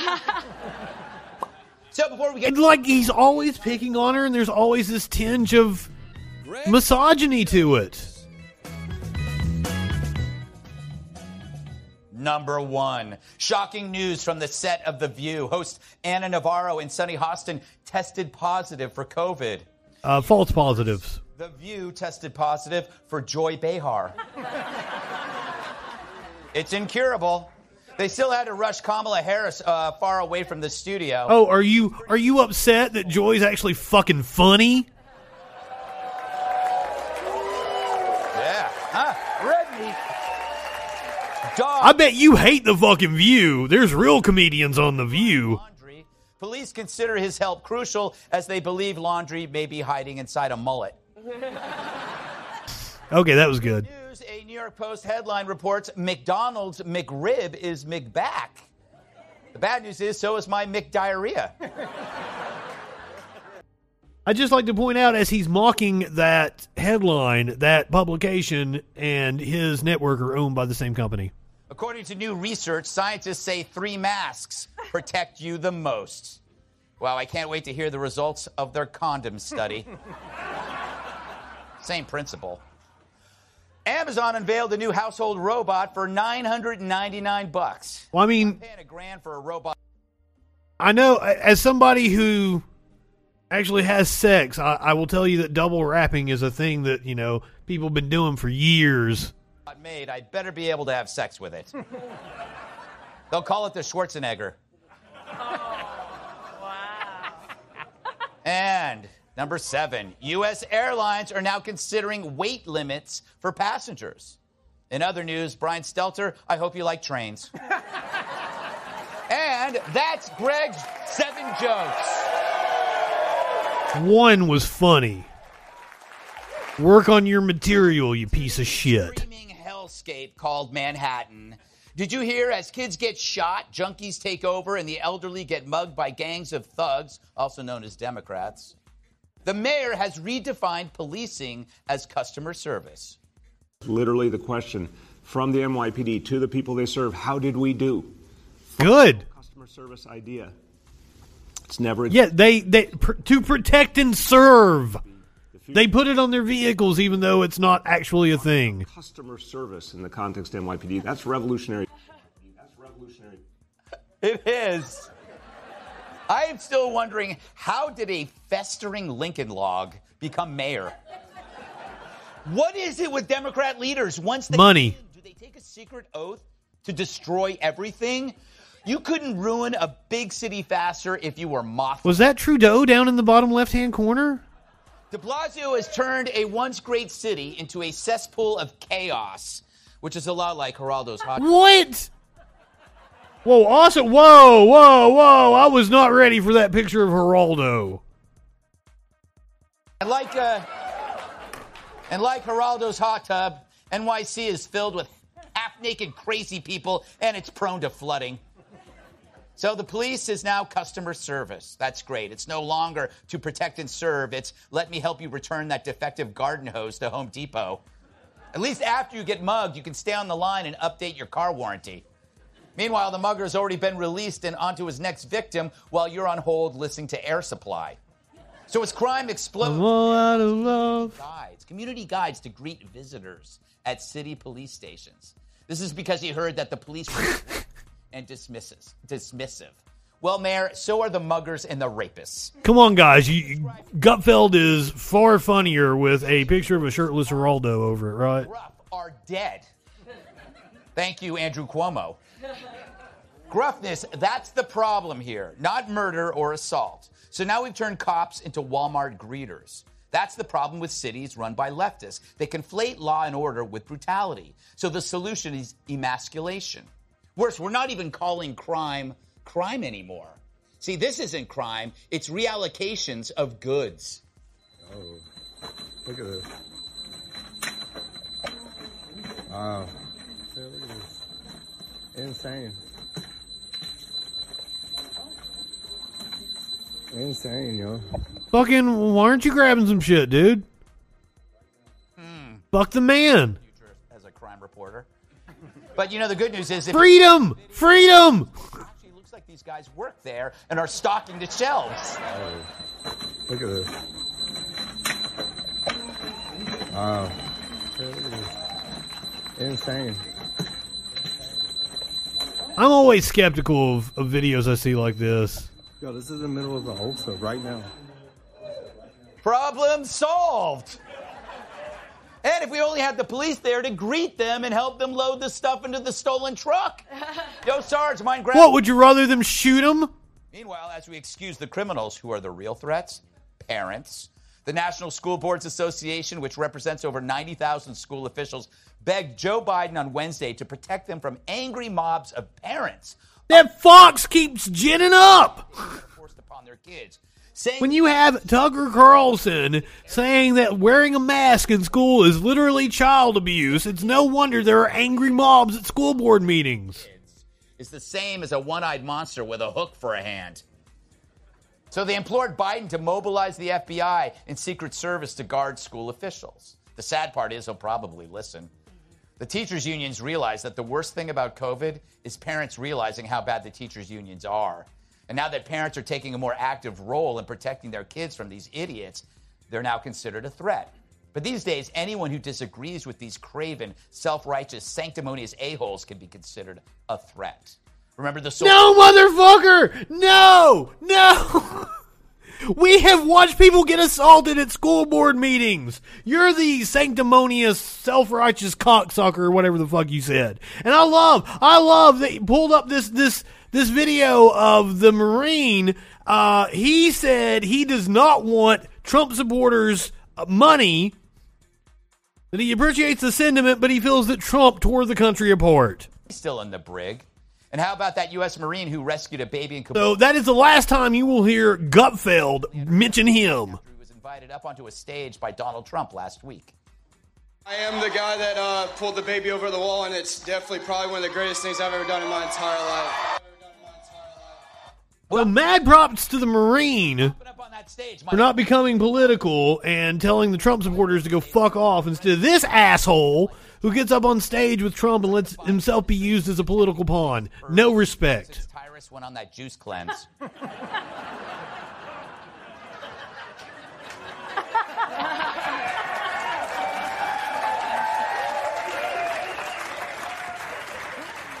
And what kind of mark?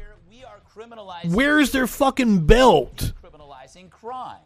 It makes no sense, but maybe On the show. Democrats can lower crime statistics. The jerks.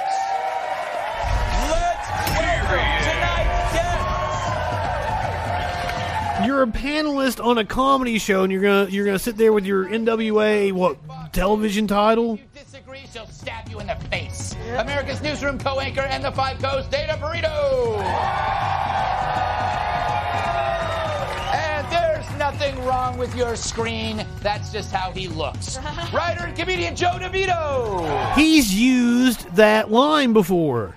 She's like an armadillo, a tough exterior, but prone to curling up in a ball. Fox News contributor Kat Timpf.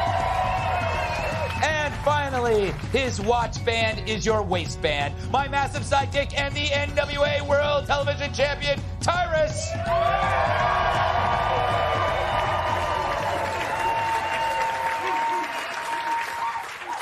Dana, welcome to Nashville. It wasn't DeVito. I can't remember what the name was. quite ex- uh, quite an exciting uh, experience. You've been arrested numerous times. It might have been DeVito. I don't know. I'm not stoned enough for this.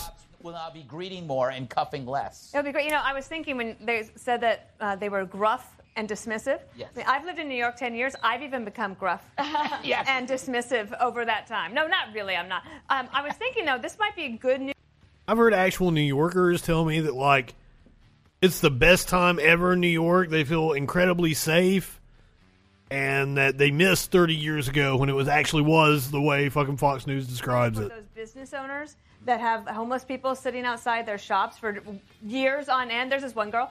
She has been sitting outside the Juice Generation Mhm. for like I don't know, eight years, Right. and she's pregnant Wow. for eight years. She's begging for two. yeah, yeah. So I think that She's been pregnant for eight years. maybe, that, maybe now the business owners can be helped along. Oh my God! So maybe you're saying that this could be a good idea, and that I, and that I might be wrong. Uh, I didn't see it like that. Why?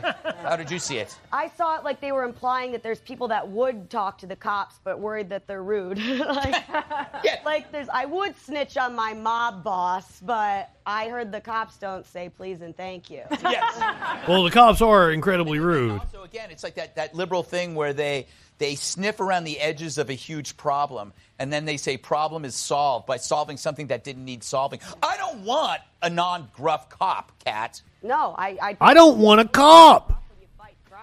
Yeah. It'd almost be weird and passive aggressive if you weren't. Yes. Wasn't the crime-fighting dog McGruff? Yeah. He didn't smile. No, he didn't smile at all.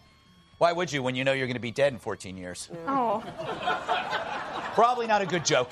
Joe. No, none of your jokes have been good jokes. You're you're not funny. Yes, yes. Well, it reminds me of your beard. I don't know, Merkin. That's a that's a good question. Remember, guys, we are watching a comedy show. This is Fox's answer to like Colbert and uh, um, service. How, how exactly does that work with your, your fifth assault? who's the dude that comes on after Jimmy Fallon? Seth Meyers. God damn it! Free ice cream Took me a second. It's it's a Maybe I'm too high for this. New York City. Maybe it was Joe DeVito. where you see the character throw the match over his shoulder and everything explodes behind him. That's Bill de Well, he he's definitely not the good DeVito because the New York City in some new the good DeVito, the good actor DeVito, is also very pro union. I, I, I, I risk the world when I light a match. Had a had a hilarious segment on John Oliver last night. About it, and then gone to Tyrus and said, "Hi, Tyrus. Hi, Greg. Love the hats. Funny joke, Greg. Yes. you got the boots and the hat. Excuse me while I whip this out. Always wanted. Exact. The real danger are the cops. I can go through fucking all the corruption in the NYPD. In my youth, when I was a knucklehead, it would have been nice and like, freeze, get on the ground. I'd probably just be scratching the surface. And the cops, oh, sorry, sir, we'll be right back. You know, more time to get away. We've just lost our mind. Mm-hmm. Yeah. Customer service. Protecting you from criminals is customer service. yes. Kicking in the door and saving you is customer service. Yeah. If anyone needs customer service, it's We pay them. They are supposed to serve me. our men and women in blue that need customer service from politicians.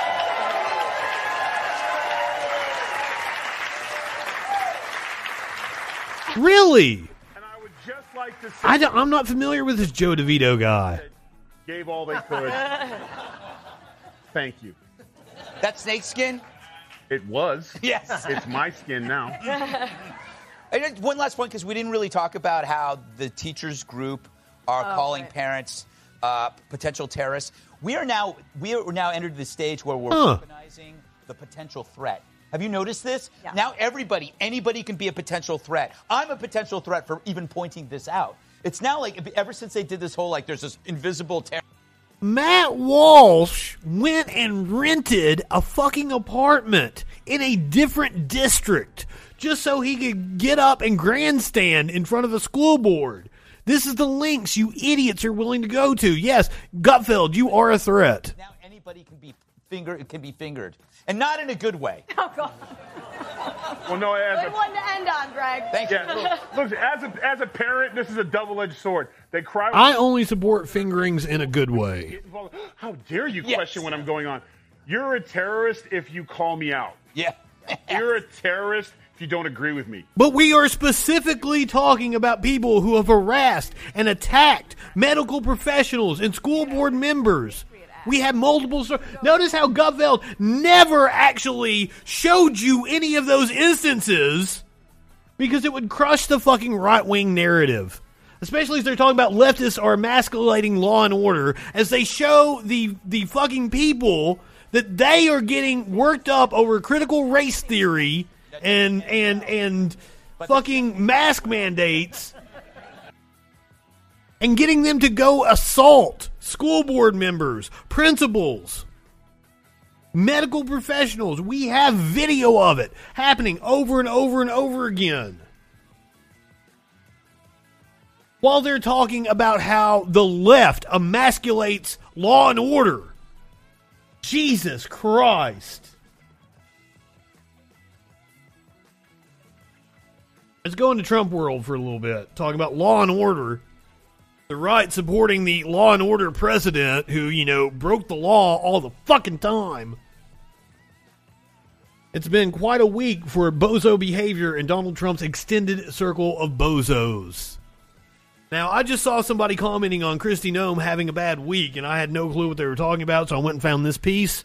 So let's read it and find out what Kristi Noem did last week.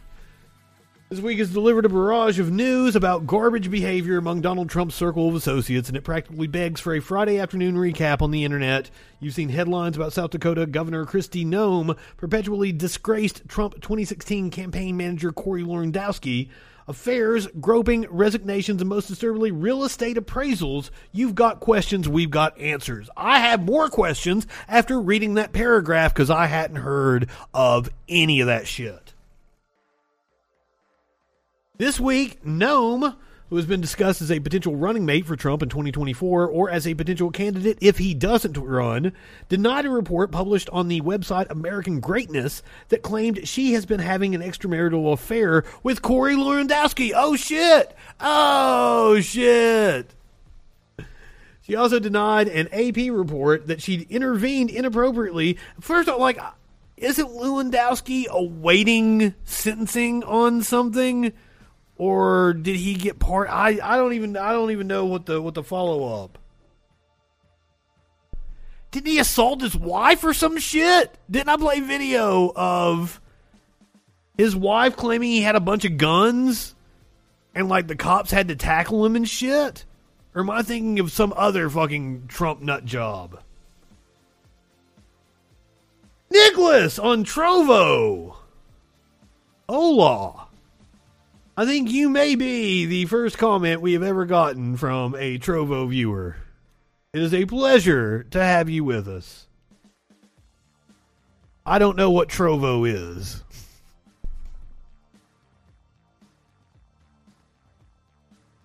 Uh, Noem also denied an AP report that she'd intervened inappropriately when her daughter's application for a real estate appraisal license was rejected.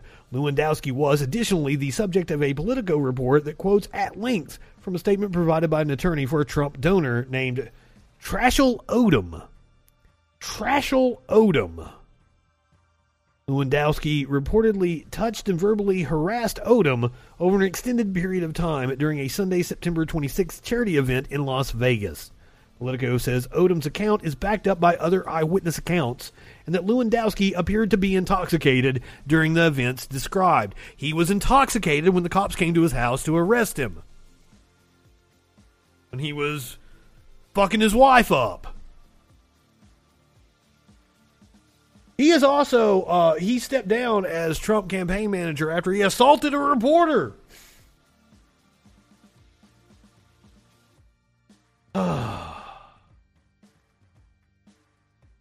Trump has asked a Florida judge to force Twitter to restart his account.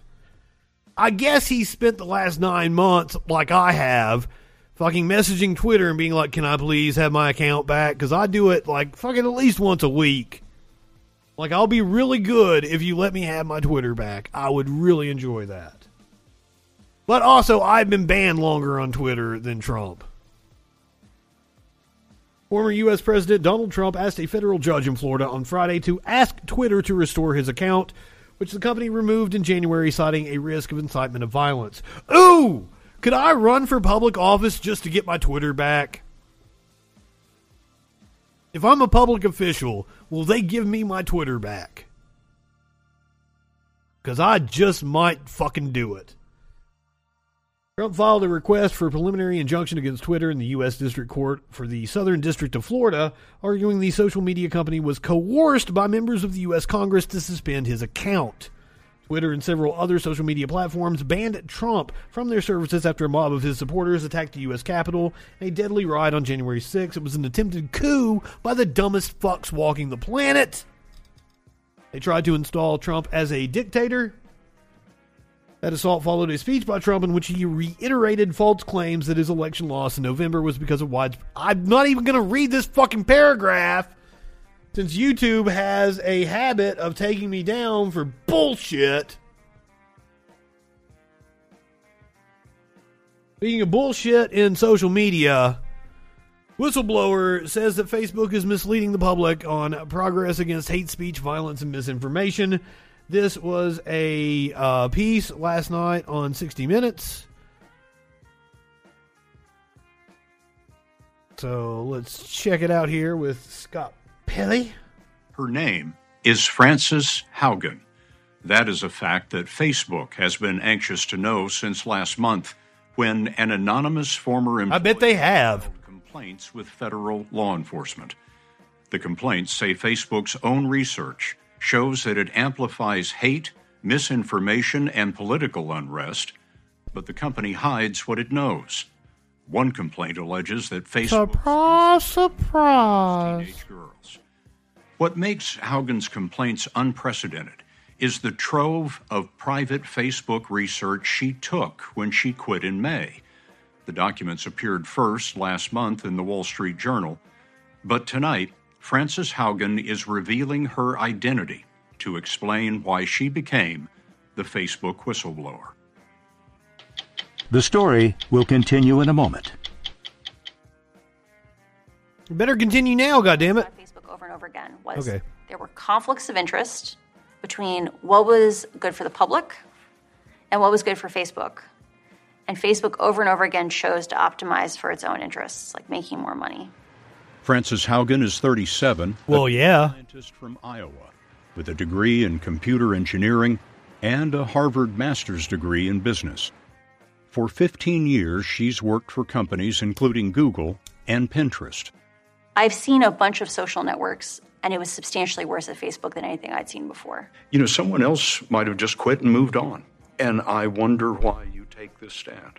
Imagine you know what's going on inside of Facebook, and you know no one on the outside knows. I knew what my future looked like if I continued to stay inside of Facebook, which is person after person after person has tackled this inside of Facebook and ground themselves to the ground.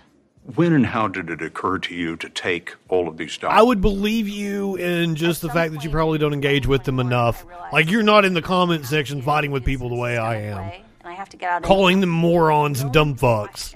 That this is real.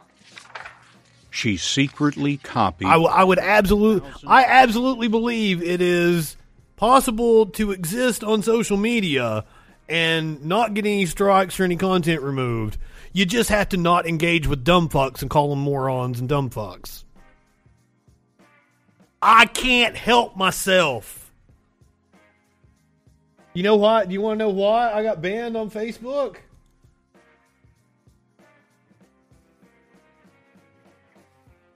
Right wingers are absolute morons. I appealed it. I didn't think because that's the whole reason. That's where right wingers and morons comes from. Is because I started saying that as a way to insult people on Facebook and get around community standards. Now I don't believe that. I don't believe you're threatening people and calling them dumb fucks and shit. Because it would be impossible. You see how easy it is for me to get. Which, also, once again, I'm using Facebook to promote myself. They know that. They want me to buy advertising. I don't. And I'm using it to harass users that do buy advertising. But also, also, I have not met you, Adam. Maybe, maybe sometime soon. Now, now I forgot what I was going to say.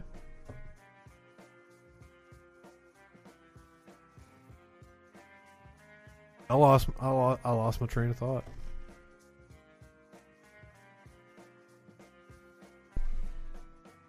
I, I had something good too. It might, it might have started me off on a whole rant. I would have been going on for like ten minutes. Good content, just completely lost it. Facebook internal research. She says evidence shows I am not high enough. the public about making significant progress against hate, violence, and misinformation.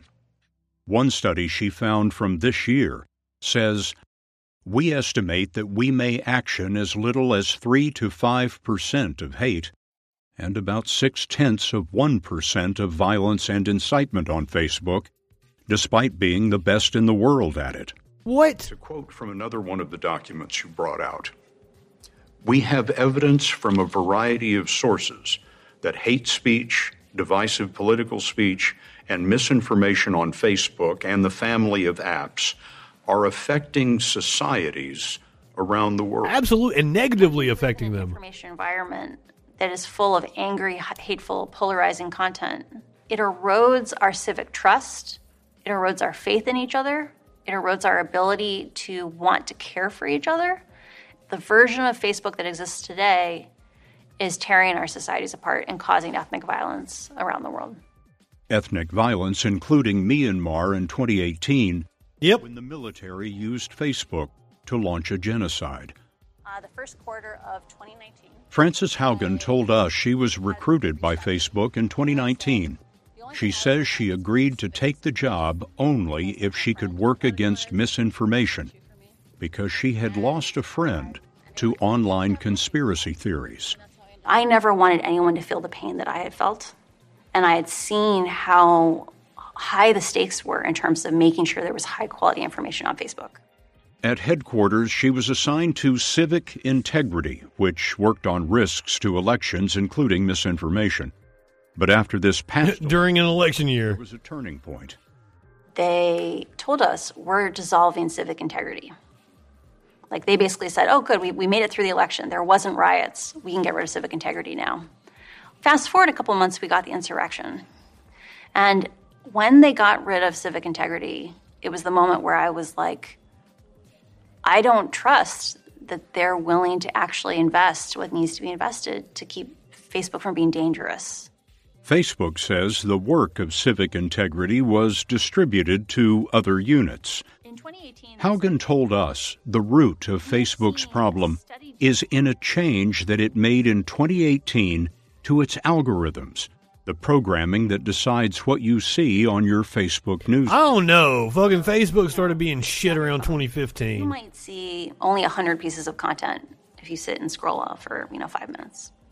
But Facebook has thousands of options it could show you. The algorithm picks from those options based on the kind of content you've engaged with the most in the past. And one of the consequences of how Facebook is picking out that content today is that it is optimizing for content that gets engagement, a reaction. But its own research is showing that content that is hateful, that is divisive, that is polarizing, it's easier to inspire people to anger. Fear and hate. Powerful motivators. Angry content Yeah.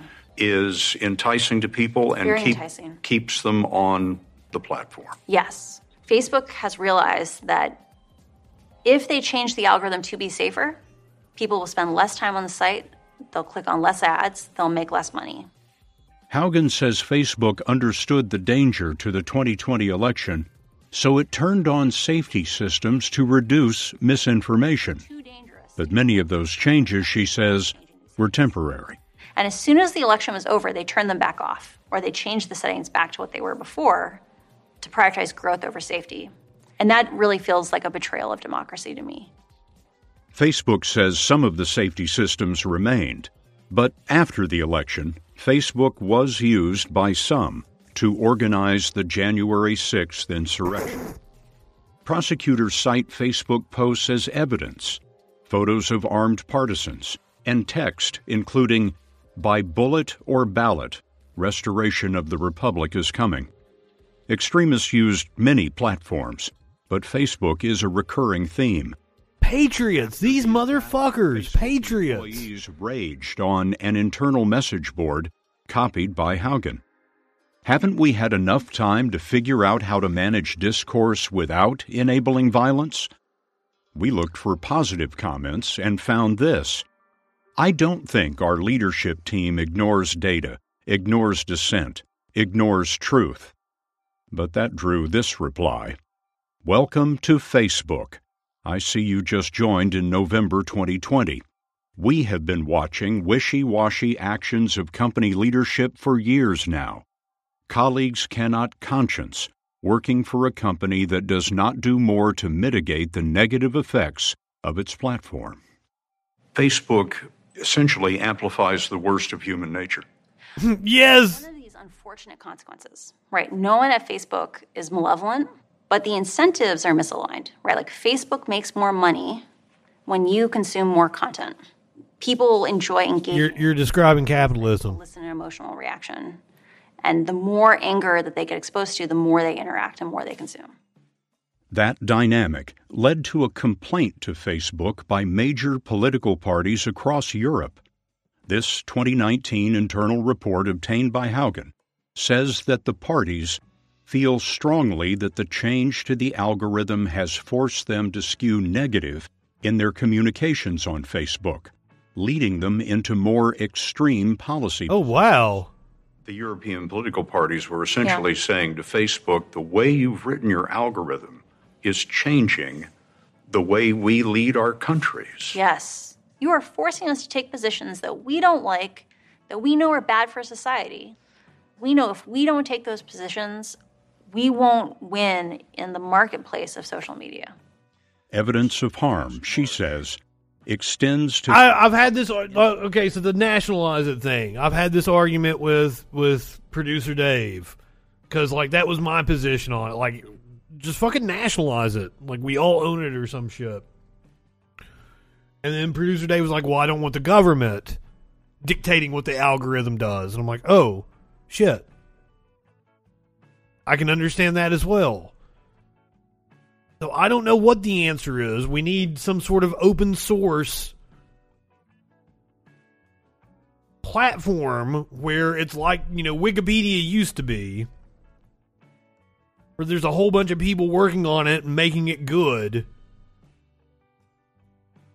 I guess I don't know. I don't know. I, I, I don't know what the answer is for this because like I bet we need a social media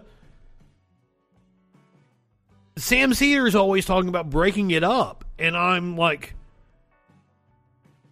if if if something has what four billion users or whatever the fuck Facebook has, you can't like break that up.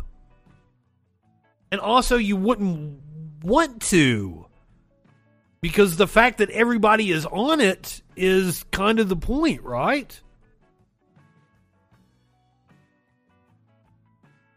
I, I I don't know. This is a complicated question. I mean, that was because Adam. That was totally my first thought. Was like nationalize that fucking shit. I don't. I don't.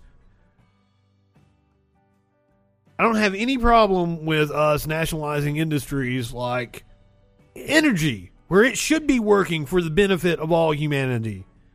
The energy industry needs to be nationalized, and so that they can't destroy the planet on behalf of the profits of a few people. But when the product is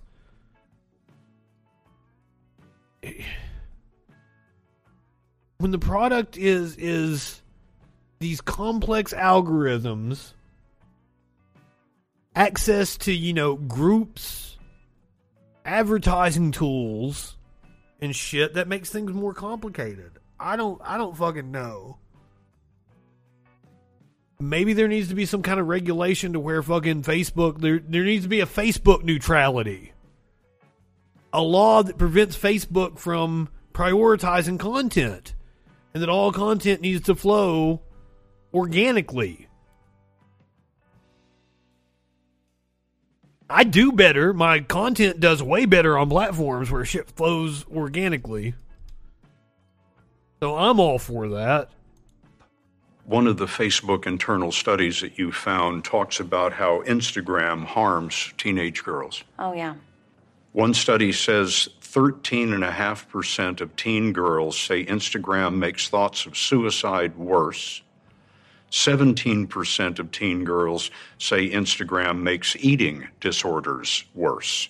And what's super tragic is Facebook's own research says as these young women begin to consume this eating disorder content, they get more and more depressed, and it actually makes them use the app more. And so they end up in this feedback cycle where they hate their bodies more and more. Facebook's own research says it is not just that Instagram is dangerous for teenagers, that it harms teenagers. It's that it is distinctly worse than other forms of social media. Facebook said wow. last week it would postpone plans to create an Instagram for younger children. And they were doing that knowing that. At least eight complaints with the Securities and Exchange Commission, which enforces the law in financial markets. The complaints compare the internal research with the company's public face, often that of CEO Mark Zuckerberg, here testifying remotely to Congress last March. We remove content that could lead to imminent real world harm. Have you guys ever seen the meme where it's like the Madame Tussauds wax sculpture of Mark Zuckerberg and it's comparing it to a real picture of Zuckerberg and the fucking wax sculpture looks more real, looks more human than this fucking piece of shit? Unprecedented third party fact checking program. The system isn't perfect, but it's the best approach that we've found to address misinformation in line with our country's values. So he's lying. Oh, oh, maybe he's not lying. In line with our country's values of capitalism. He's not lying. He is correct. We found the, the algorithms to do it the best in line with our country's values of making as much money as possible and not caring who we harm in the process. He is correct. He didn't lie to Congress. I'm sorry. John Tye. He's the founder of a Washington legal group called Whistleblower Aid. What is the legal theory behind going to the SEC? What laws are you alleging have been broken? As a publicly traded company, Facebook is required to not lie to its investors or even withhold material information. Ooh. So the SEC regularly brings enforcement actions alleging that companies like Facebook and others are making material misstatements and omissions that affect investors adversely. One of the things that Facebook might allege is that she stole company documents. The Dodd Frank Act, passed over 10 years ago at this point, created uh, an Office of the Whistleblower inside the SEC. And one of the provisions of that law says that no company can prohibit its employees from, from communicating with the SEC and sharing internal corporate documents with the SEC. I have a lot of empathy for Mark, and Mark has never set out to make a hateful platform. But he has allowed choices to be made where the side effects of those choices are that hateful, polarizing content gets more distribution, more reach. Facebook declined an interview, but in a written statement to 60 Minutes, it said, Bullshit, bullshit, bullshit. Protecting the right of billions of people to express themselves Bullshit. openly, with the need to keep our platform a safe and positive place. We continue to make significant improvements to tackle the spread of misinformation and harmful content. To suggest we encourage bad content and do nothing is just not true. no, no, no, no, no. Once again, that statement is correct. That you encourage bad content and do nothing is not true. That is correct. You encourage bad content and actively monetize it and amplify it. So you are correct, Facebook. You are not doing nothing. Exact solution to these complex challenges, the tech industry, governments, and society would have solved them a long time ago. Facebook is a $1 trillion dollar company. Just 17 years old, it has 2.8 billion users, which is 60% of all internet connected people on Earth. Wow. Frances Haugen plans to testify before Congress this week. She believes the federal government should impose regulations. Which I mean, that's.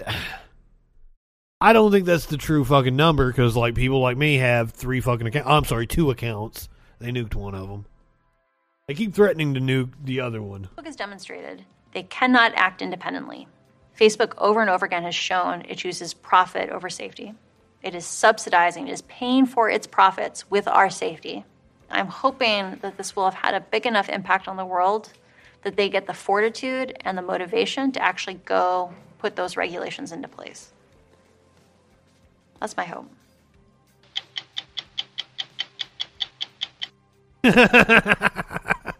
yeah, that ain't happening.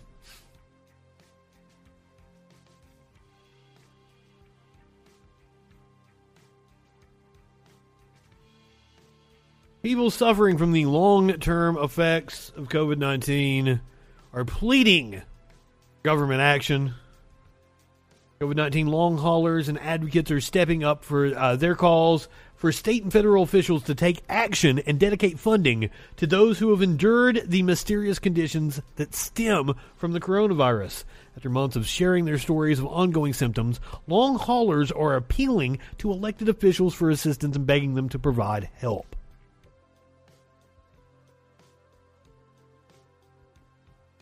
At this point, though, I, I it, it kind of feels like our government has just turned off the COVID response shit and moved the fuck on. You're kind of screaming into the void, unfortunately. We need to have more legislation for survivors like ourselves and not just keep telling our stories because there's bazillions of stories now that Maya McNulty, a long hauler from New York, we're not like some Netflix series that you can just binge watch and then the problem goes away. We are living with this disease and there is no hope. Grassroots nonpartisan group COVID Survivors for Change launched a week of action on Friday with delegations from all 50 states dedicated to illustrating how the virus has changed the lives of long haulers and the families who've lost loved ones. Advocates said they plan to contact officials including Michigan Governor Gretchen Whitmer, Pennsylvania Governor Tom Wolf, Montana Governor Greg Gianforte, Kentucky Governor Andy Beshear, Alaska Governor Mike Dunleavy, uh, in order to push for initiatives to support COVID 19 survivors. The weird lineup of governors, but um, Whitmer and Beshear were both, and Wolf were both out front Alaska did a decent enough job on COVID.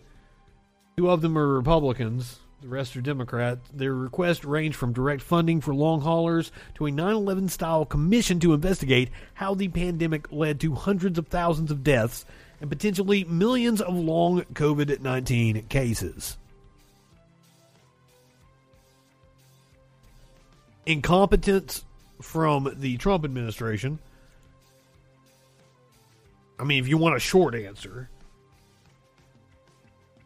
The delegations plan to photograph empty chairs to signify all of those who've died of COVID 19 and long haulers who experience persisting symptoms. The chairs are meant to serve as a powerful symbol highlighting the community and calling on elected officials to listen to what they need and respond accordingly. This is according to Chris Kocher, the executive director of COVID Survivors for Change. Mentioned that Alaska had done a decent enough job in terms of last year. Alaska is now allowing hospitals to ration care amid a COVID 19 spike. Alaska on Saturday activated emergency crisis protocols. that allow 20 medical facilities to ration care if needed, as the state recorded the nation's worst COVID 19 diagnosis rates in recent days, straining the state's limited health care system. The declaration covers three facilities that had already announced emergency protocols, including the state's largest hospital, Providence Alaska Medical Center in Anchorage.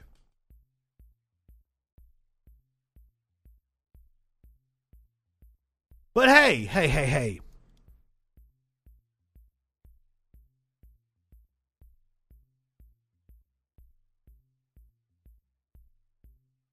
This is all bullshit, guys. These stories don't actually exist. The masks have come off the far leftist cult. We're reading from The Blaze, which wants us to stop censorship as they're covering up the story that I came to read. This is an op-ed, uh, an op-ed by Steve Deace. I don't know who that is. The host of the Blaze Show on Blaze TV, where he serves up principled conservatisms daily with a snarky twist.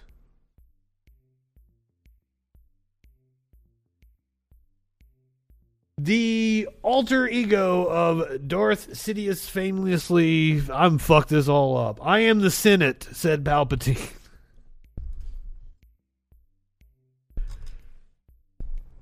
The alter ego of Darth Sidious famously said that at the point his long con was nearly complete, he had marched his way through the institutions of the Galactic Group. Of... This is Star Wars, isn't it? I'm making my way through the movies. I've watched the first two now. I've watched them the last two May 4th. But this is like one of the newer ones, isn't it? I have no fucking clue what this dude is talking about.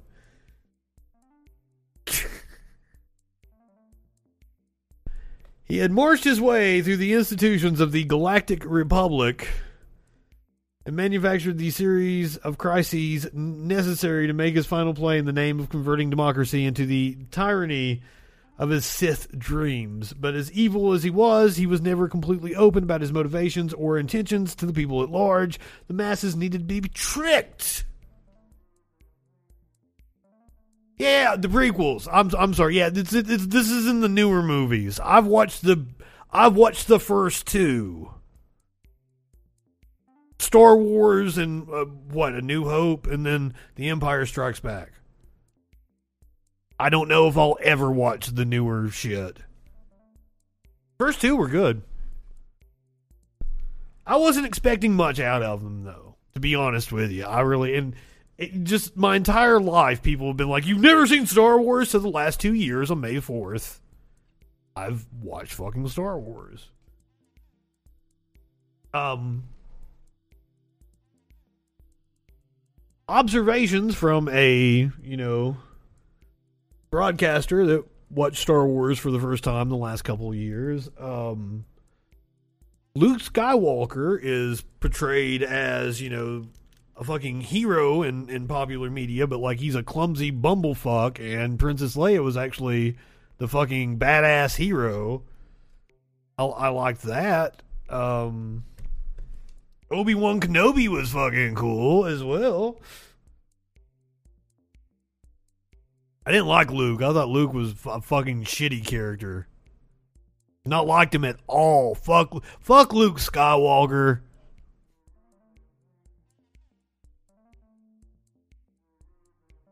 Um, I didn't expect Darth Vader to be as verbose as he is, but it's cool because he is also an incredibly cool character. You know, just fucking coming at it from you know everybody talking about Star Wars and shit. Like I had I had misconceptions about the movies before I watched them. So it's kind of it's kind of interesting for me to run those things down. Well, like it's like fucking when I was a fucking kid. You know, The Simpsons was like, Luke, I am your father. And like, because like Homer reveals it as he's walking out of the theater or some shit. But like, I'm just uh, like, the big twist in Star Wars, I was never gonna, you know, I was never gonna get that fucking moment like everybody else did. So, like, I wasn't as excited to watch the movies. But the first two were good. We're going off the rails again here. You know what? I, you know what I should do? Hold on, hold on here a second. It is it is uh, almost uh, eight o'clock on the East Coast, which is what time I normally come on.